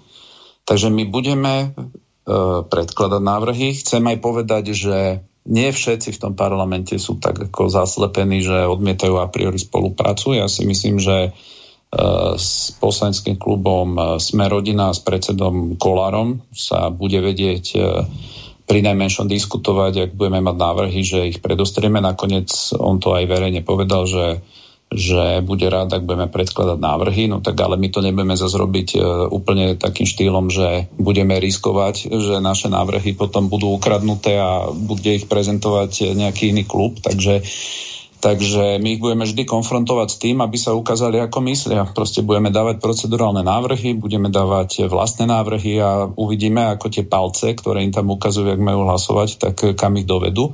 Ale tie návrhy budeme dávať. Ja poviem vám jeden napríklad, ktorý sme priniesli ešte skôr, ako sme boli e, zaregistrovaní. My sme jeden z prvých e, bodov, ktoré sme mali, bolo, aby e, sa veľmi výrazným spôsobom zvyšila e, daňová úlava e, v počte toho, ako sa rozrastá rodina. A druhá vec, aby sa napríklad materská začala vyplácať od momentu potvrdeného tehotenstva. Lebo ak raz veríme, že ten život je život, tak jednoducho prečo čakať až po pôrod. Jednoducho, ak lekár potvrdí, že áno, matka je tehotná a čaká dieťa, tak jednoducho v tom momente to je dieťa a treba aj ten, ten ekonomický aspekt je ukázať, že ten štát za ňou stojí tak e, tento bod napríklad si osvojil ešte pred voľbami samotné, si osvojilo Olano a majú to jeden z popredných bodov, takže takýchto prvkov je veľa. Čo sa týka e, toho vysielania, tak áno, ako hovoríte, dnes je to najmä na internete. E, uvidíme, akým spôsobom sa postavia k RTVS. Ja si myslím, že tam je výrazná nespokojnosť s terajším riaditeľom a od toho bude závisieť aj štruktúra potom toho ďalšieho vysielania, lebo nehovorme si nič tu sa hrať na nejakú nezávislosť e, týchto nominantov, to je iba také retorické cvičenie, takže ja si myslím, že oni tam budú chcieť e, získať väčší vplyv na televíziu a od toho to potom bude závisieť. Ale ako áno, návrh to vieme dať. E, otázka je, že oni nám hneď povedia, aby sme to vyčíslili, čo to bude znamenať ekonomicky, takže k tomu si budeme musieť sadnúť. No a čo sa týka referenda o tých stíhačkách, ja si myslím, že Problém eh, tej zmluvy je ten, že ani poslanci samotní nevedia, ako tá zmluva vyzerá.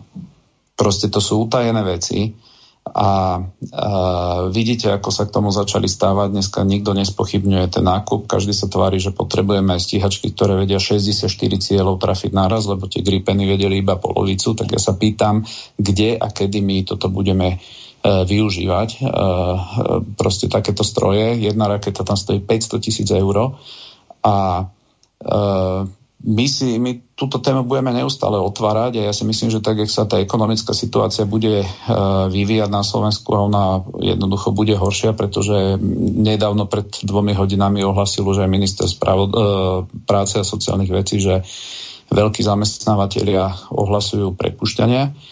Takže oni budú musieť reagovať na to, že prečo proste sa k tomuto stavajú tak, ako stávajú. Pro... No, teraz no. dám možnosť ano. Romanovi vyjadriť sa. Môžeš ísť e, postupne. Dobre, po... dobre, jasné. Takže, takže skúsim tiež od zadu, teda, e, že či teda za neúspechom bola nejaká mediálna presilovka. Určite áno, tiež, ale nie len. My sme nemohli očakávať, že mainstreamové médiá budú voči nám nejaké umiernené, nedaj Bože, prajné, alebo dokonca čo len neutrálne. Ale samozrejme, jedna vec je priestor, druhá vec je aj spôsob prezentácie.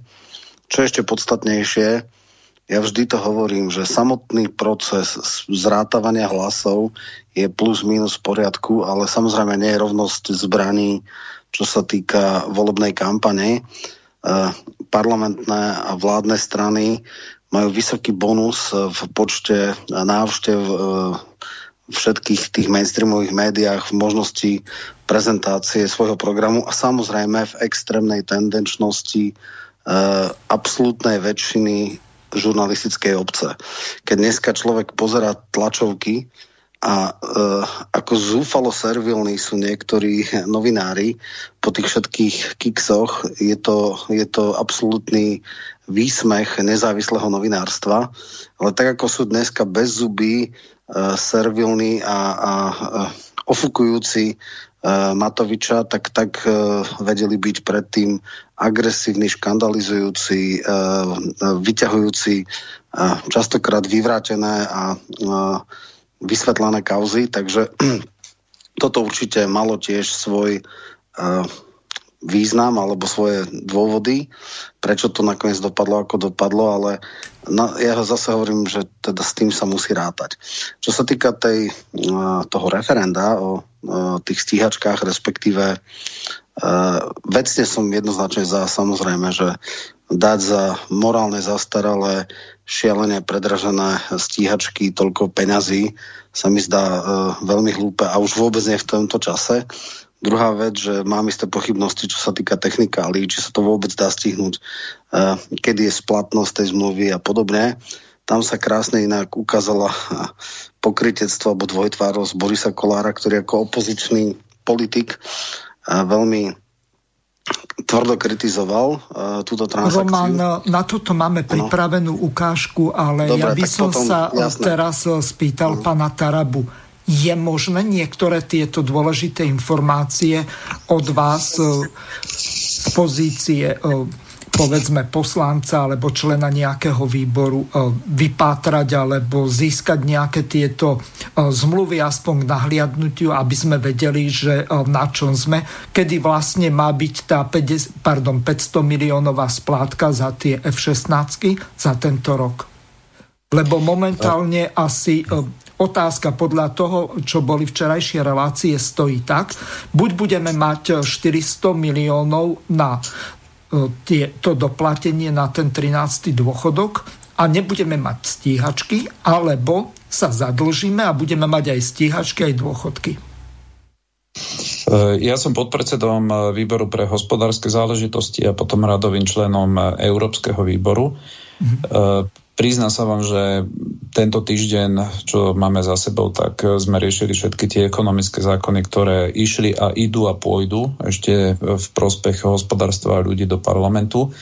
Uh, preto by som vás zaviedol, keby som teraz vám vedel tu povedať, že áno, viem sa k takýmto, k takýmto údajom dostať. Ja osobne, ja osobne si myslím, teraz iba svoj subjektívny pocit hovorím, že tie veci sú nedostupné zrejme aj nám poslancom, pretože ak by dostupné boli, tak e, o týchto veciach by už e, poslanci, ktorí sú služobne dlhšie v tom e, parlamente, otvorene hovorili, pretože tá zmluva je už nejaký ten mesiac podpísaná, ale môžem sa na to, nielen, že môžem, ale budem sa na to pýtať, ale máme napríklad člena v branobezpečnostnom výbore a tento týždeň e, určite, keď budeme mať rokovania, tak e, sa budeme pýtať na túto vec, lebo ona vyvstala už len z toho, že veľmi veľa ľudí sa pýta, prečo teraz musíme, keď treba sociálne podporiť ľudí, treba e, a idú škrtať v podstate podnikateľom, malým živnostníkom,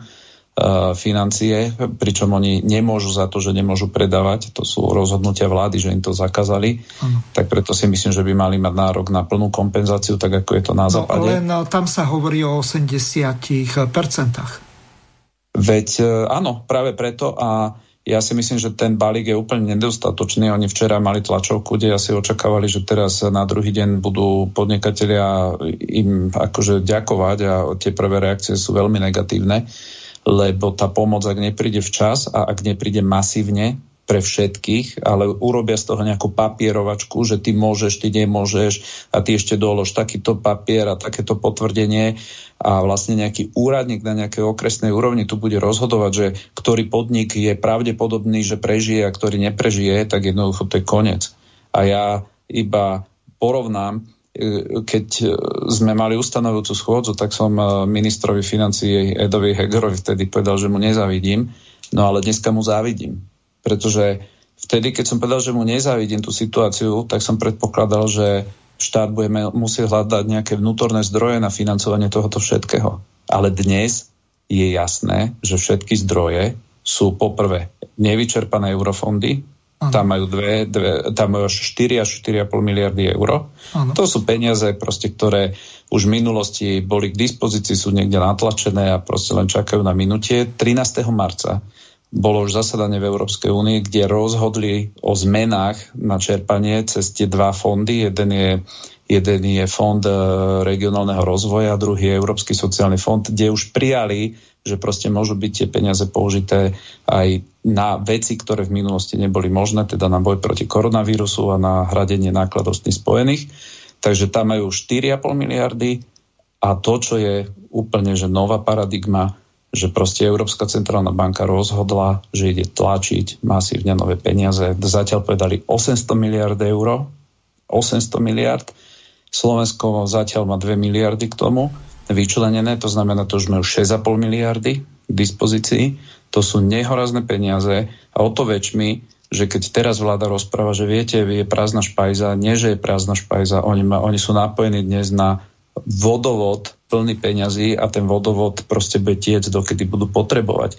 Takže takáto je skutočnosť, takáto je pravda. Včera na tlačovej konferencii to niekoľkokrát minister financí povedal v duchu, že veď sa teda nedivte, že to ideme využiť, však v poriadku, nech to idú, veď je to k dispozícii. Tým, že sme v tom európskom e, stabilizačnom mechanizme, inak zvaný Euroval, ktorý mimochodom Súlik kvôli tomu položil vládu v minulosti a dneska toto bude hlavný zdroj podpory a jeho opatrenie voči podnikateľom, takže to je neskutočná zhoda okolností, že vtedy položil kvôli tomu vládu, lebo to nechcel a teraz všetko majú postavené na tomto mechanizme. Takže, takže dnes je dostatok finančných zdrojov, pretože tlačiareň nepozná limit. A keď sa raz rozhodla Európska únia ísť touto cestou, ktorá na konci dňa bude katastrofálna pre ľudí, pretože keď hodíte miliardy a miliardy, stovek miliard až biliónov neskôr peňazí na trh, tak to vieme z časov minulých, že takto sa bohatstvo netvorí. Vedia to v Zimbabve, vedia to vo Weimarskej republike a jednoducho ten scenár nemá dôvod byť z dlhodobého hľadiska iný. Len e, tu treba povedať e, našim poslucháčom, e, vzhľadom k tomu, že táto relácia je aj vzdelávacia, že ako náhle sa natlačia peniaze, tak kresnú vaše hodnoty peňazí a samozrejme kúpna sila, ktoré máte v bankách. Roman, môžeš reagovať. Tam ide o to, keď sa tu napovedalo, možno nie všetci sú tak vzdelaní ako kolega Taraba, Weimarská republika a Zimbabwe sú známe hyperinfláciou, teda absolútnym znehodnotením všetkých vkladov a, a to je to, že stredná a nižšia trieda príde o všetko a iba tí najbohatší na tom zbohatnú. Čiže tým tzv. kvantitatívnym uvoľňovaním, čo je eufemizmus pre tlačenie peňazí, tu skutočne hrozí inflácia. A my sme zažili v 90. rokoch tzv. cválajúcu E, infláciu, čo je rádové v desiatkách percent. Už tedy si mnohí pamätajú, že prišli o značnú čas úspor, ale hyperinflácia v Weimarskej republike to boli v miliardové bankovky, to v Zimbabve. No uvidíme, že či to až takto bude, ale, ale tento model je od. Fed to robí roky, ale ten má jednu obrovskú výhodu, že dolár je stále ešte najväčšia rezervná mena a kvanta iných krajín najviac teda Čína má svoje úložky práve v dolároch. Keby, keby prešlo na inú menu, tak má veľký problém a ešte sa obchoduje s ropou, ale to už sú iné veci. K tým veciam, čo už odznelo, aby sme sa vrátili k tomu, čo povedal poslucháč, čo sa týka, tuším, tam mal jednu otázku, je čo sa týka žúb, či sa majú zrušiť alebo ano. nie. No pokiaľ viem, jediná strana, ktorá to mala v programe je Saska. Tá má už dneska medzi tým župana, tak to bude oveľa menej e, ochotná. E, obávam sa, že zrušenie žup nie je na dennej báze, ale je to ani téma preto lebo medzi tým vznikla tzv. stredná štruktúra stranických funkcionárov. Máme stranických funkcionárov na lokálnej úrovni, na úrovni miest a obcí, e, miestni poslanci, primátori, starostovia, potom na župnej, to sú tá e, garnitúra krajských e, politikov Ano. a potom celoštátnych. E, z hodovokolnosti aj Oľano má dvoch županov, teda v, v Žiline a v Trnave. Vyskupič a Jurinovu. Áno, Vyskupič a no, v Žiline, Jurinova. Vieš, Áno, Jurinova, áno, áno. No, čiže toto ja nevidím, čo sa týka miera ich kompetencií. Za isté okolnosti mohli byť, e, niekde to funguje lepšie, niekde to funguje horšie. Mimochodom vlastne prvým významným politickým postom, ktorý získal aj Kotleba, bolo župan v Banskej Bystrici, čo bolo vlastne vytrestanie arogancie Maňku, e, ktorý si myslel, že môže sedieť na dvoch stoličkách a bol ochotný venovať jeden deň v týždni župe, čo je podľa mňa vrchol drzosti a potom bol prekvapený, že mu to zrátali ľudia. Takže v tomto nie. No a potom ešte by som sa rád vyjadril k Nikolsonovej mm-hmm. a to je inak krásny kontrast medzi tým, čo vlastne na jednej strane prezentuje politika KDŽP a ona. Ona bola známa tým, že navrhovala v eh, práve v týchto eh, vylúčených komunitách dávať eh, abortívnu uh, antikoncepciu, čo je teda už dosť začiarov a tuším mali aj v programe, že dneska nad úroveň všeobecného vo štandardného... No ona mala sterilizáciu, sú, Roman. Sterilizácia, presne. No pozor, sterilizácia, toto chcem teraz dopovedať. Ano. Že vlastne to aj dneska je možné, ale je to osobitné hradené, nehradia to automaticky poisťovne a ona chcela, aby pre tieto komunity to bolo hradené v plnej miere. Hej. Čiže už priamo motivovať finančne, to už by bola ťažká káva, to už by asi neprešlo ľudskoprávnym aktivistom, ale toto bol jeden z, ona ako expertka na rómskú komunitu, dokonca keď sa robila tieňová vláda, tak vznikla taká, taká absurdná vec, že urobili ju ako tieňovú ministerku pre riešenie teda vylúčených uh, komunít, alebo, alebo teda, aby to bolo politicky korektné, tak tam nedali ani rómske, ale nejak tak sa to volalo. A prvé, s čím prišla, bola uh, preplácanie sociálne slabým alebo rozdávanie sociálnym slabým aj abortívnej uh, uh, antikoncepcie plus uh, sterilizácia, ktorá mala byť hradená pre istú časť obyvateľstva ako nejaká pozitívna diskriminácia, eh, tak tieto sterilizácie. Takže toto je tiež obraz eh, toho, čo oni predstavujú hodnotovo a programovo. Dobre, eh, teraz prejdeme na tie dve ukážky. Najskôr si vypočujeme nášho bývalého prezidenta a predsedu strany za ľudí, Andreja Kisku, aký mal názor Nechcem tu riešiť ekonomické e, veci, e, hoci máme tu pána Tarabu, ktorý je expert. Oni sa nezhodujú napríklad v tom, že koľko bude letieť tých e, stíhačiek a koľko bude to stať nemocníc, ale to nie je podstatné. Ide o to, že obidvaja sa vyjadrili pred voľbami takto. Často dostávam otázku stále od našich občanov, na čo my vlastne potrebujeme armádu? Potrebujeme my vôbec armádu? Cena jednej stíhačky, ktorú sme si objednali, má hodnotu jednej modernej nemocnice v okresnom meste. Jedna stíhačka, jedna nemocnica. My všetci musíme našim občanom vysvetľovať, že súboj dobra a zla je tak starý, ako je ľudstvo samé. A že je našou úlohou v čase mieru, v čase pokoja myslieť na obranu a bezpečnosť našich občanov. Na obranu a bezpečnosť. Priatelia, 14 stíhačiek, 3 okresné nemocnice. Práve ide ministerstvo obrany prezbrojiť armádu a ide objednať 14 stíhačiek za miliardy eur. Jedna jediná stíhačka má hodnotu troch špičkovo vybavených okresných nemocníc. Takže keď niekedy uvidíte nad hlavou preletieť F-16, tak si predstavte, že hore vám letia tri špičkovo vybavené okresné nemocnice, ktoré tak veľmi dnes ľuďom v tých regiónoch chýbajú a tak ľudia po nich volajú. Prečo robíme týmto spôsobom? Prečo sa takto prezbrojuje? Prečo sa to e, investuje takéto obrovské peniaze? Nás mrzí, že to robia pod kepienkom utajenia. Aby ľudia nevedeli, čo sa deje. Aby to zakryli to vojenskými utajeniami. Ľudia sa nevedia dopátrať k tomu, prečo. Prečo toľko kusov, prečo toľko peňazí. A tým pádom strácajú dôveru voči ministerstvu obrany a voči štandardným politikom, ktorí tu na dneska vládnu počúvať tu nezmysly, že ideme vypovedať teraz nejaké stíhačky americké, to rozhodne nie sme ju podpísali s ruskými migmi, tak budem za to, hm. aby to boli ruské migy. Je teraz podpísaná zmluva s americkými F-16, do tak budú to americké F-16 a nikto do toho nebude vstupovať a nebude to spochybňovať.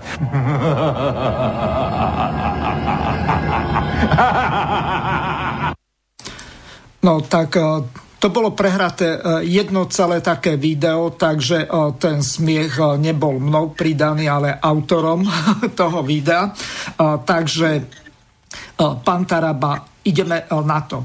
Ohľadom tých stíhaček vieme, aká je situácia. V tej predchádzajúcej časti sme hovorili o tom, že k tomu, kedy bude tá splátka tých 500 miliónov za tento rok. Údajne minulý rok eh, sa vyplatilo už 200 miliónov Američanom. Eh, čiže eh, my veľmi dobre vieme, že tie stíhačky sa budú vyrábať až potom, keď budú vyrobené, tuším, že pre Katar.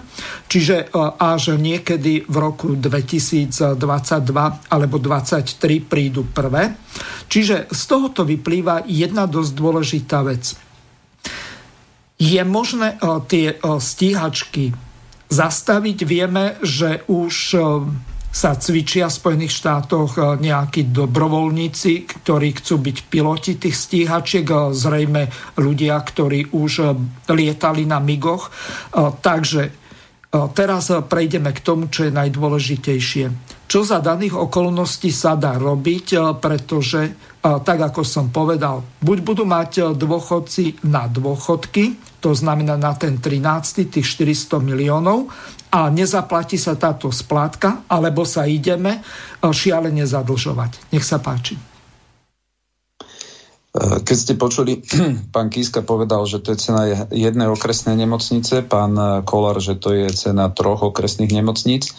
Takže samotné tie stíhačky sú niekde na úrovni 1,5 miliardy a hovorí sa o 600 miliónoch, ktoré idú k tomu ohľadom ešte obslužných vecí, e, predovšetkým čo sa týka rozširovania nejakých e, letových dráh a tak ďalej.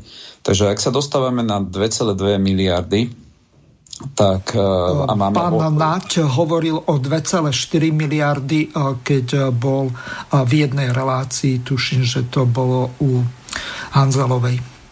No, tak potom, keď je to 2,4, tak sa dostávame pri 8 okresoch takmer už na uh, úroveň vyše uh, takmer 300 miliónov eur a to je nie, že tri okresné nemocnice, ale to je jedna špičková E, Bratislavská nemocnica v každom jednom krajskom meste. Takže to je realita. E, čo sa týka e, nejakého využitia, ja si myslím, že strašiť ľudí tým, že ak nebudeme mať stíhačky, tak nebude v budúcnosti mier, je absolútny cynizmus, pretože mier nezávisí od toho, ako máme my bojovú techniku, ale Slovensko ako malý štát by skôr mal prispievať k tomu, aby boli dobré vzťahy medzi veľmocami a častokrát práve malé štáty v tom pomôcť vedia. A mne je veľmi ľúto, že Slovensko ten potenciál, ktorý ešte niekedy v 90. rokoch sme tvrdili, že by sme mohli byť nejakým mostom medzi východom a západom v tom zmysle, že viem, vedeli by sme komunikovať aj s jednou aj s druhou stranou, tak sa obávam,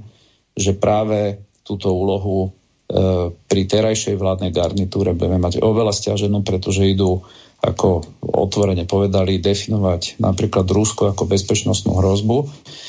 A ja si myslím, že v tomto budeme my ešte viac radikálni, ako je, ako je samotná americká administratíva, ktorá sa, ktorá sa pod uh, vedením Donalda Trumpa snaží uh, mať v nejakých medziach tie vzťahy s Ruskom uh, relatívne korektné. Čo sa dá alebo nedá s, tou, s tým nákupom robiť? Pozrite, už keď tie stíhačky počas tejto vlády tu budú, a to je očividné, že budú, pretože tu nie je z ich strany žiadna prejavená vôľa s tým niečo robiť, lebo jediný, kto bol ochotný to na stôl dať, je očividne Boris Kolár a tento neurobil. To znamená, že zostáva tu jediná alternatíva, že či tie stíhačky sa dajú využiť pre širší priestor, povedzme pre krajiny V aspoň 3 alebo V4, že či by vedeli... Len no, tu vystáva jeden problém. Poliaci F-16 majú a ešte nakupujú 32 kusov F-35, čiže Poliaci ich nebudú potrebovať a Maďari a Poliaci, pardon, Maďari a Česi majú zazmluvnené gripeny na pomerne dlhé obdobie, čiže neviem, či takáto možnosť je, ale môže sa k tomu aj Roman vyjadriť. No, ja samozrejme nepoznám zmluvu, neviem, aké sú tam sankčné postihy. Zrejme, akože teraz vôbec nechcem uh, obhajovať uh, Kolára, uh, ale v podstate, ak je to podpísané, tak, tak samozrejme nie vždycky je ľahké vyviazať sa. Nehovoriac o tom, že má to viacero rovín, tá prvá rovina, to, ktorá prešla aj cez naše médiá, bolo, že americký kongres odobril predaj, pretože takéto strategické zbrojové systémy musia prejsť kongresom, či je tá krajina vhodná. A predstava, že e, prídu zbrojárske firmy a tak obrovské zisky. Keď som zo párkrát bol hostom v Kasus Belli, tak tam experti na e, zbrojnú techniku hovorili, že e,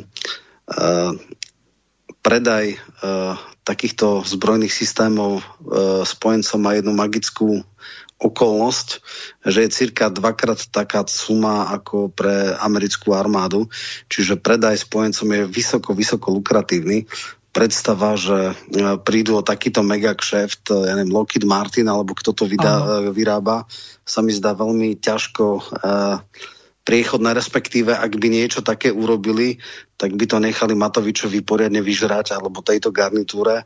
A tí, ako vieme, majú veľmi blízko k americkej ambasáde, čiže čiste kvôli ekonomickým uh, okolnostiam to bude veľmi ťažké, ale samozrejme ja im to celkom uh, doprajem, aby sa teraz zapotili, keď budú vysvetľovať uh, svojim voličom, ako je nevyhnutné, aby sme mali uh, takéto strašné predražené stíhačky a v podstate dôchodcovia majú smolu. Takže, takže to, čo ako opoziční poslanci kritizovali, teraz to budú musieť obhajovať. To nebudú musieť, ale obhajujú to, takže tam sa ukazuje krásne tá flexibilita politikov. Ale je veľmi fajn, že sú záznamy a že sa títo politici dajú konfrontovať, preto by sa aj v opozícii mali veľmi dávať dobrý pozor, čo povedia, lebo všetko bude použité proti ním. No a ja dneska skutočne neviem, lebo jednak nie som ani v bránom bezpečnostnom výbore a už vôbec nie uh, niekde uh, utajené alebo prísne tajné dokumenty na ministerstve obrany, takže skutočne nepoznám obsah tejto zmluvy.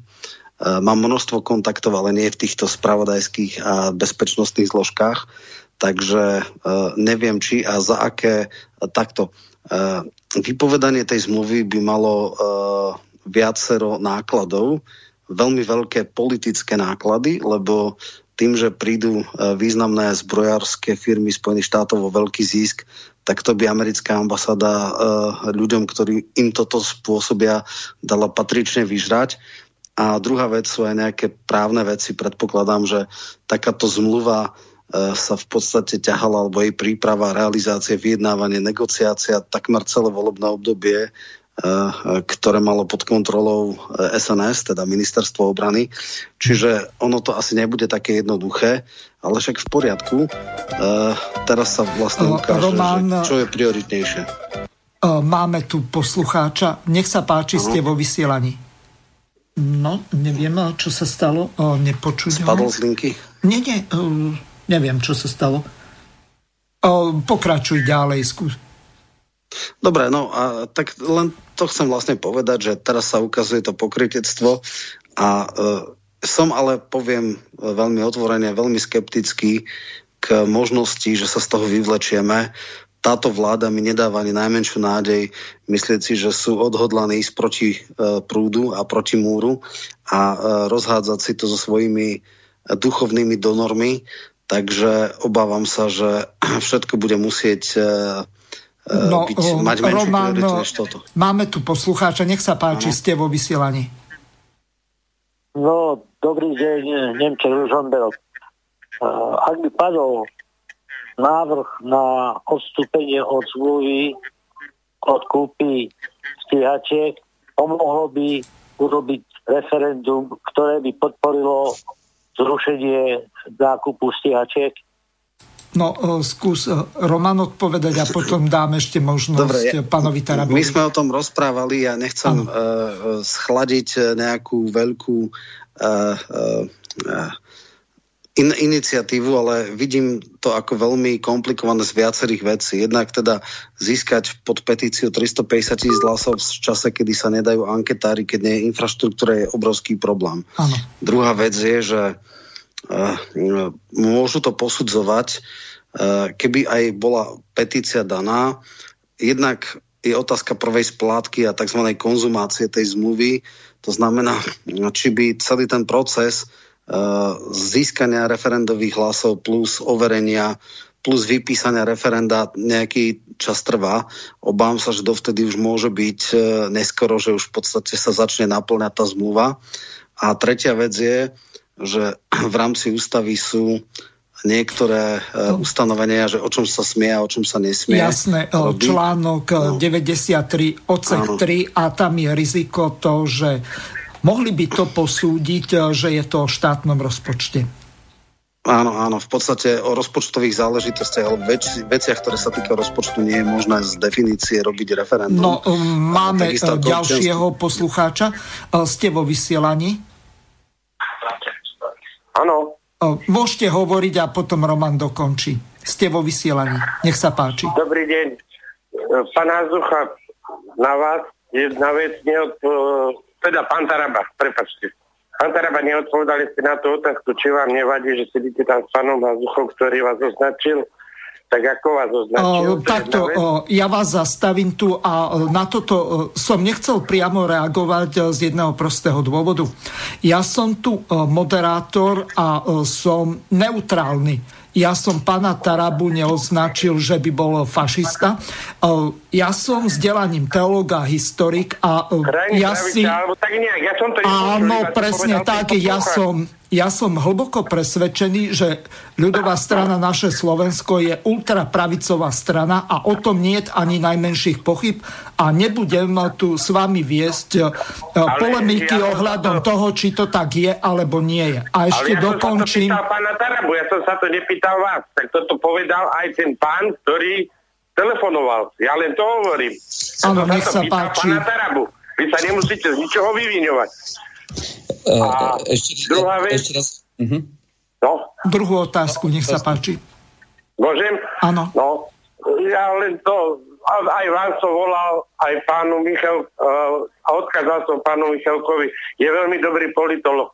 Ale bolo škoda, že išiel do tej politiky. Ale držím mu palce, politolog je veľmi dobrý. Majte sa pekne, všetko dobré. Ďakujeme pekne za otázku. Nech sa páči, môžete odpovedať, pán Taraba.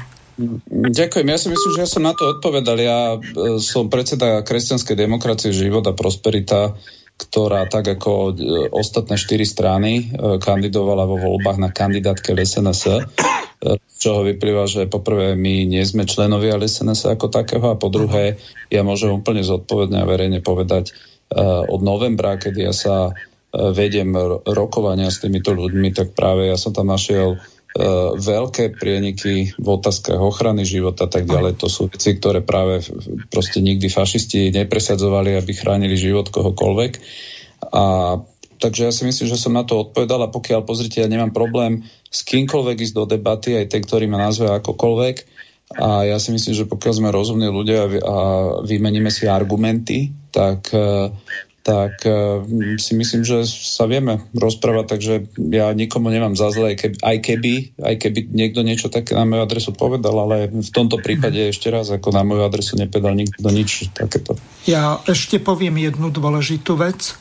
Ja mám najbližšie v stredu reláciu s pánom Hornáčkom. My sa nezhodneme ani na tom, že či je po, polooblačno alebo polozamračené a napriek tomu takéto relácie robím. Čiže ja e, nemám absolútne žiaden problém kohokoľvek pozvať e, z ľudovej strany naše Slovensko, pokiaľ prídu do tej relácie. Tu sa snažím byť e, neutrálny. No a samozrejme, Roman, môžeš aj ty na to reagovať si takisto ako pán Taraba, politolog. Môže sa vyjadriť, či je ultrapravicová alebo krajine pravicová ľudová strana naše Slovensko a týmto uzavrieme. Jasné. No, je to v dvoch rovinách. E, Dneska je už také troška zmetenie pojmov. Je ekonomický program a je teda nejaký hodnotový program. Tuším, že ešte pred e, voľbami 16 urobil Sulik nejakú analýzu programu, z ktorého vyšlo, že sú tam rôzne veci, potravinová sebestačnosť, e, podpora e, sociálnych nejakých vecí, že vlastne ako keby Uh, ekonomický program LSNS je pomaly, on to dal, že rovnaký ako že komunisti si to môžu dať. Ano. Že v tomto zmysle to rozhodne nie je neoliberálny program typu trh všetko vyrieši, minimálny štát a podobne. Čiže takto by som, ak bereme neoliberalizmus uh, ako krajine pravica alebo nejaký libertariánsky, Ale tak no, toto takto, rozhodne LSNS nie je. Tu, eh, ja by som to ešte doplnil inou otázkou a toto by bolo dobre, keby eh, po tebe reagoval aj pán Taraba. Eh, My sme sa pred reláciou o tomto rozprávali, keď sme spolu telefonovali. No, teraz je na súde veľmi jedna komplikovaná kauza, to znamená dvakrát 1488, to znamená po 1488 eur boli darované dve sumy hokejistom, tuším, že do Veľkého Krtyša a potom tomu postihnutému chlapcovi. Čiže toto nie je náhoda, že Skrátka tých 14 slov Davida Lejna sa tam preberalo a takisto, že tá 8-8 znamená dvakrát HH, čiže High Hitler. Čiže oni si mali dať na toto pozor, keď niečo takéto robia a chcú nejakým spôsobom informovať, že nezmenili svoj postoj pre svoje tvrdé jadro, je to ich problém. K tomuto sa neviem ale viacej vyjadriť, no. ale skúsme rozobrať ten súd a tá ťažká otázka na pána Tarabu. Mne okrem teba tak ešte hovorili o tomto dvaja poslucháči, že pán Taraba, vy ste kandidát zrejme potom, aká je tam vlastne situácia v LSNS, že Uhrik je mimo hry Mazurek je veľmi komplikovaná osobnosť bez vysokoškolského vzdelania, hoci to nie je podmienka, aby niekto mohol byť predsedom strany. Ak by pána Kotlebu odsúdili za to, čo je evidentné. Ja o tom ani na zlomok sekundy nepochybujem, čo tvrdia tí znalci. Tak v tom prípade ostáva na vás, že e, momentálne ste tam asi e, najviac priateľná osoba, ktorá by e, mohla byť, neviem, či už predsedom klubu, alebo dokonca predsedom tej strany, ak by k nejakej fúzii došlo. Takže najskôr pán Taraba, nech Dobre. sa páči. Taraba, dobre, tak povie, lebo ja som chcel, že ja dám a myslím, že koncovku by mal povedať Taraba. tak urobíme teda, pori- opačne, ideš ty prvý a no. potom... Dobre, prvá základná vec, čo sa týka LSNS, mala nejakú uh, históriu, uh, mala nejaké to tvrdé jadro na začiatku. Vieme, že vlastne je takým nepriamým idovým pokračovateľom pospolitosti. Vieme, že pospolitosť bola zrušená uh, kvôli uh, programu, ktorý presadzoval stavský štát. Ano. Ja som v tomto zmysle to do istej miery kritizoval, respektíve e, podľa mňa demokracia je prijatie pravidiel. Ak by e, Slovenská pospolita zistala ústavnú väčšinu, tak má právo zmeniť aj charakter e, systému politického, čo je samozrejme nerealistické, lebo je asi dosť malá šanca, že by mala ústavnú väčšinu. Pre mňa je podstatné, pre mňa je priateľná každá strana, ktorá nepripravuje ozbrojený prevrat, e, nepripravuje prevzatie moci iným než na to stanovným spôsobom, to znám parlamentným bojom a presvedčením občanov, že takýto model spoločnosti je v poriadku. Čo sa týka toho obdobia takou genetickou alebo teda dedičným hriechom, nazvime to metaforicky, LSNS sú tie kotlebové začiatky, tie fakľové sprievody a čierne, čierne uniformy toto sa bude s ním ťahať celú jeho politickú kariéru.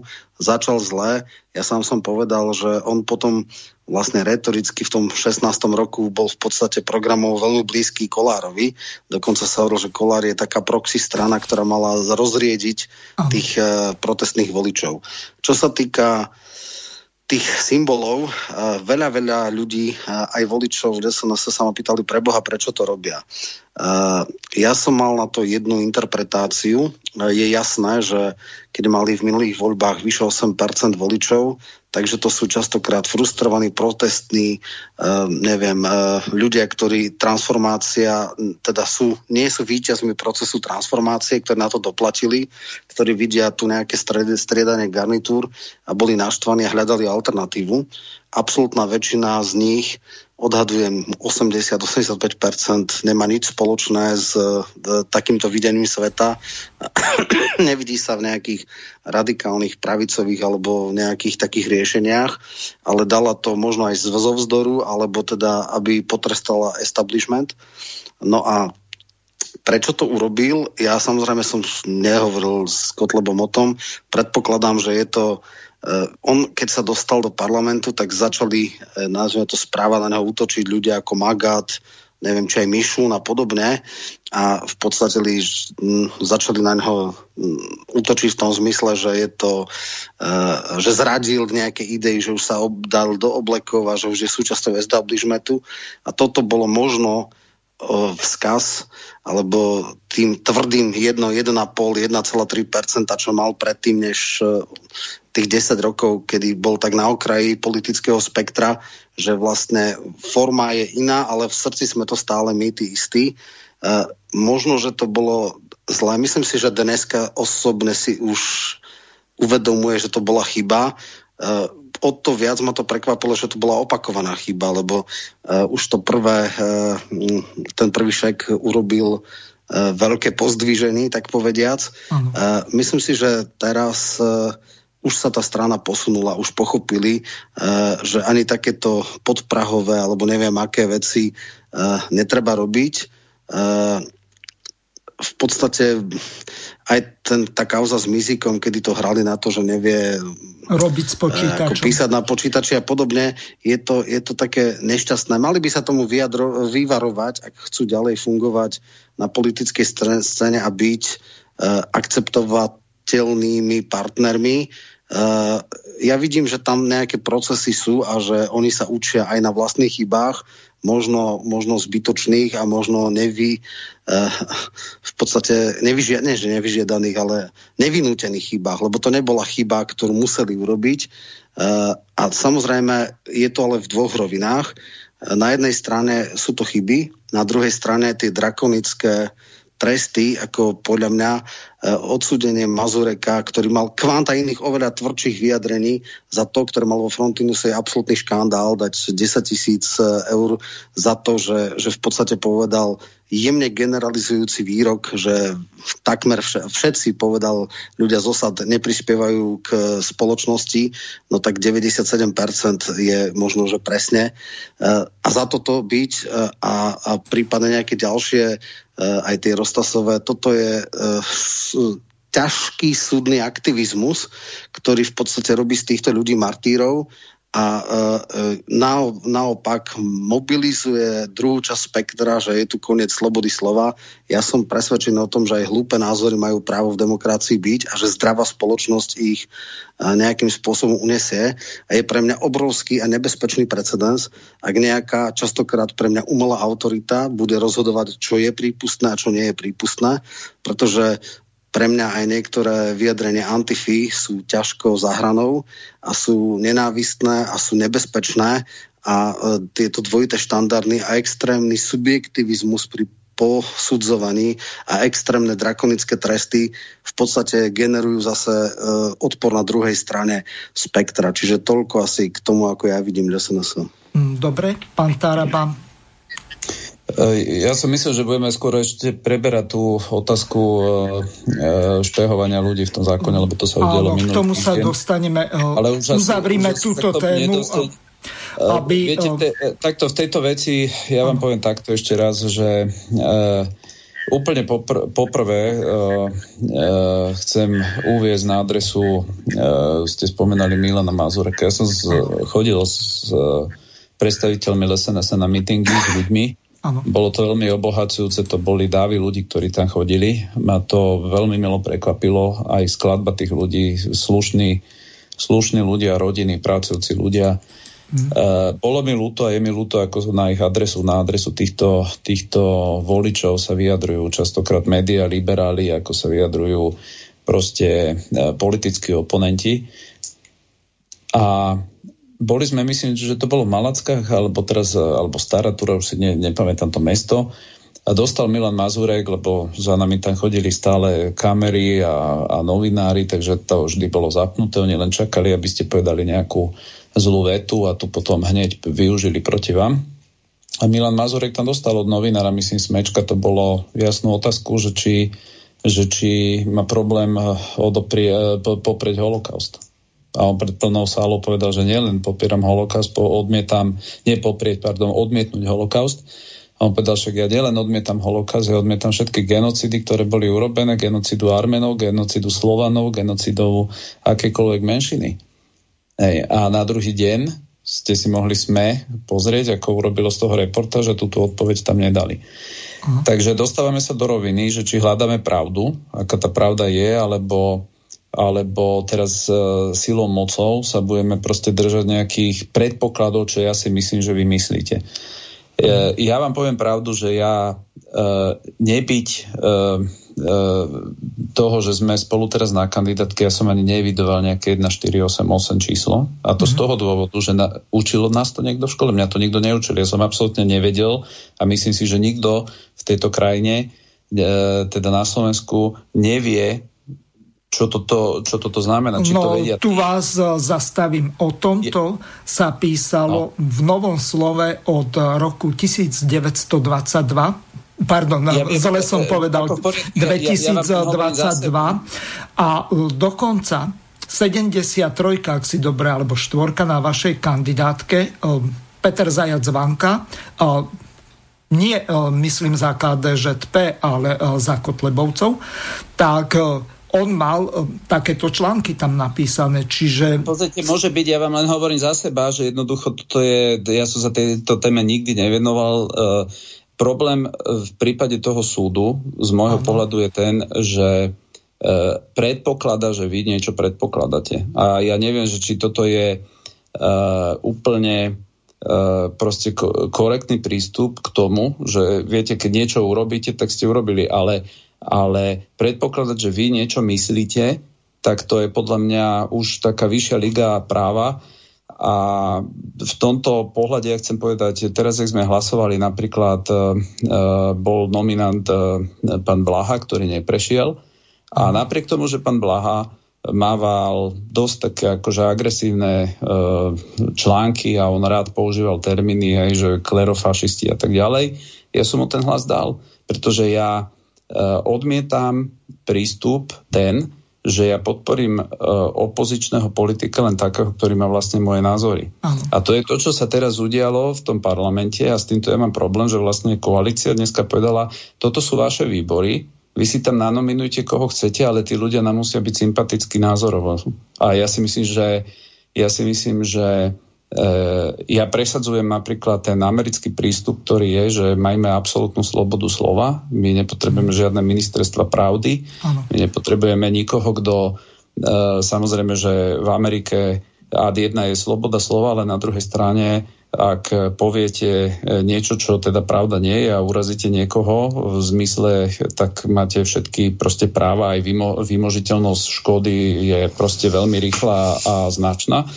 No a v tomto napríklad ja mám problém to, že niekto na adresu nejakého Štefana Kufu, ktorý celý život sa stará o, o biedných, o, o zomierajúcich, proste niekto len tak napíše, že, že to je fašista, hej, alebo teraz e, tá cynická obluda tam dala úplnú, úplnú oplzulú invektívu a to sa proste tvárime, že to, je, že to je normálne, lebo že to sú ako keby tu nejaká druhá kategória ľudí, voči ktorým si to niekto môže dovoliť. Takže ja už tomto, ja v tomto neviem viac mm. povedať, že ja nebudem reinterpretovať, že čo si... Ne, to, to sú proste, z môjho pohľadu je toto, je toto téma. Ja akceptujem, e, keď niekto mne po...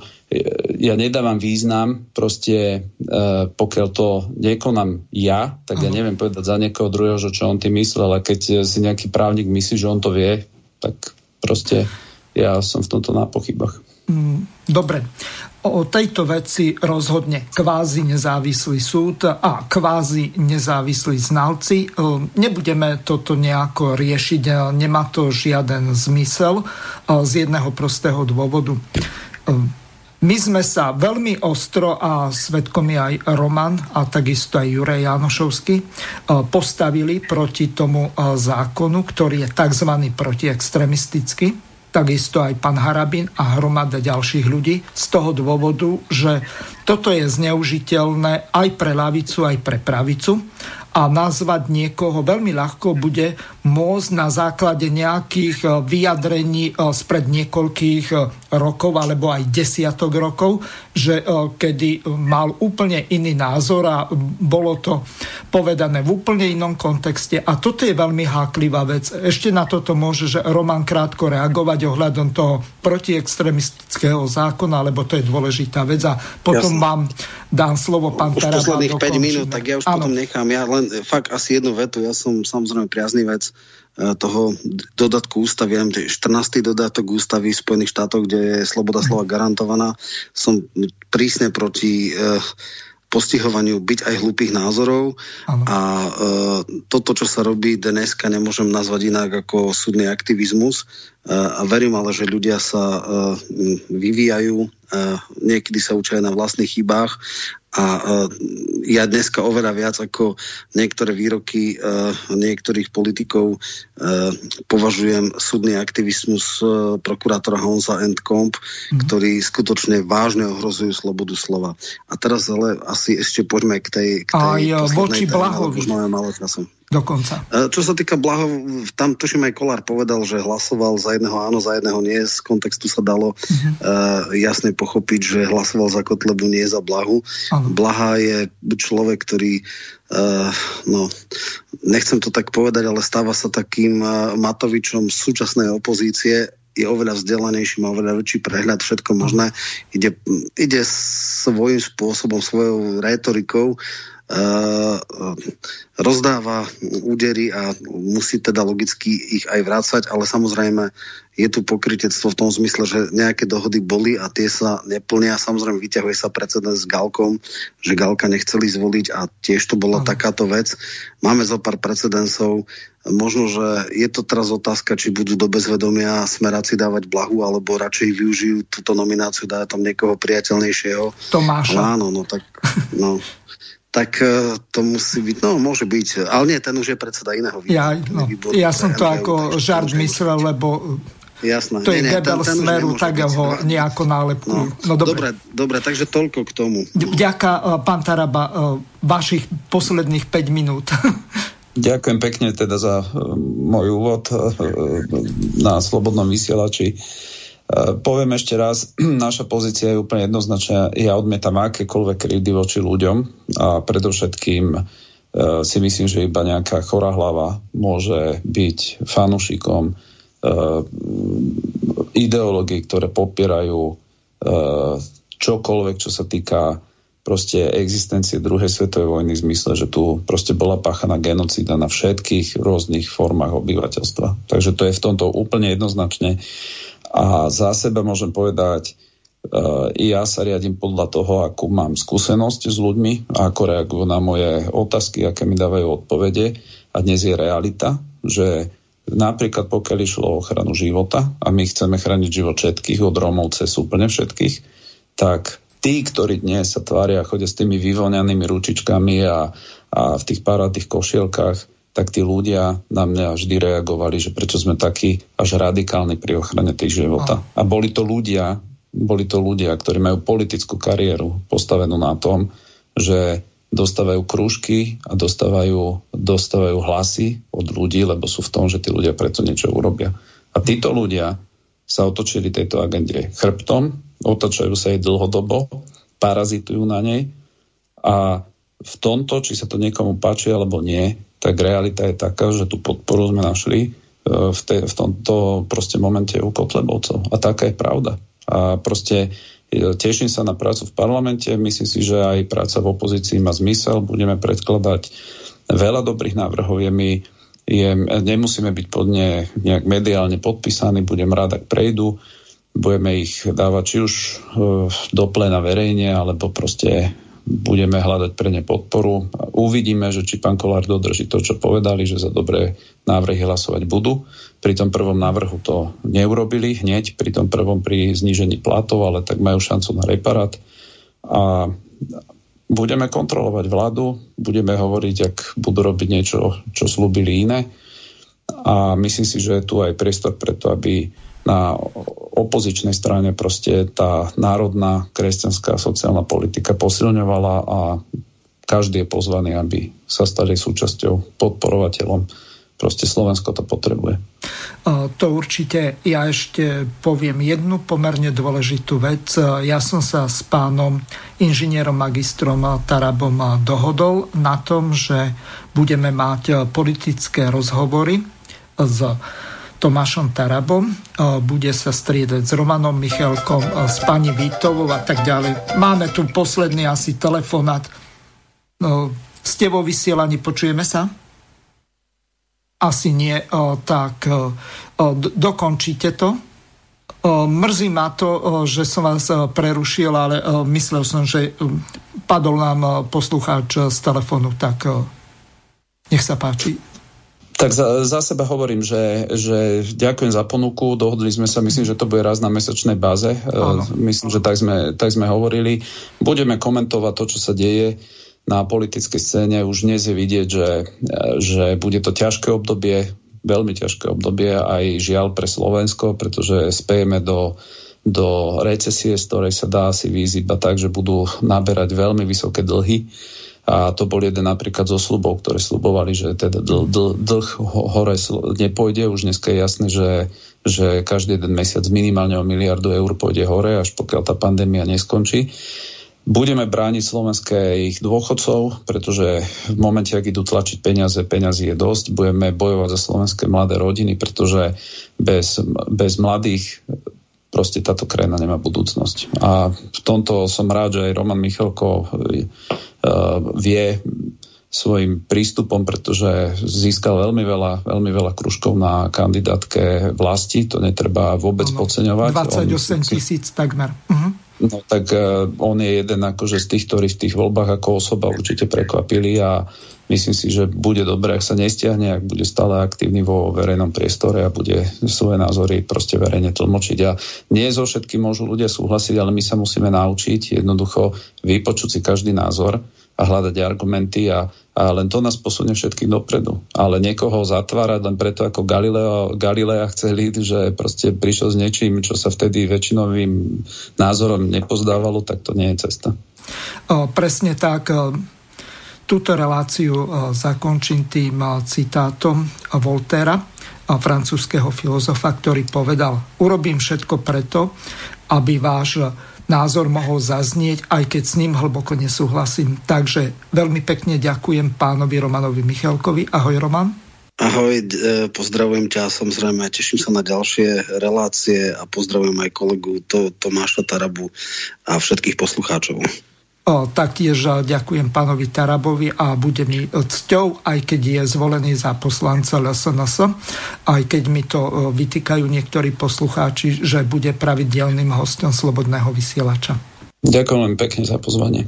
Takže e, ja sa s vami lúčim a prajem vám príjemné počúvanie ďalších relácií. Do počutia. Vysielací čas dnešnej relácie veľmi rýchlo uplynul, tak sa s vami zo štúdia Banska Bystrica Juh lúči moderátor a zúkar Miroslav Hazucha, ktorý vás touto reláciou sprevádzal.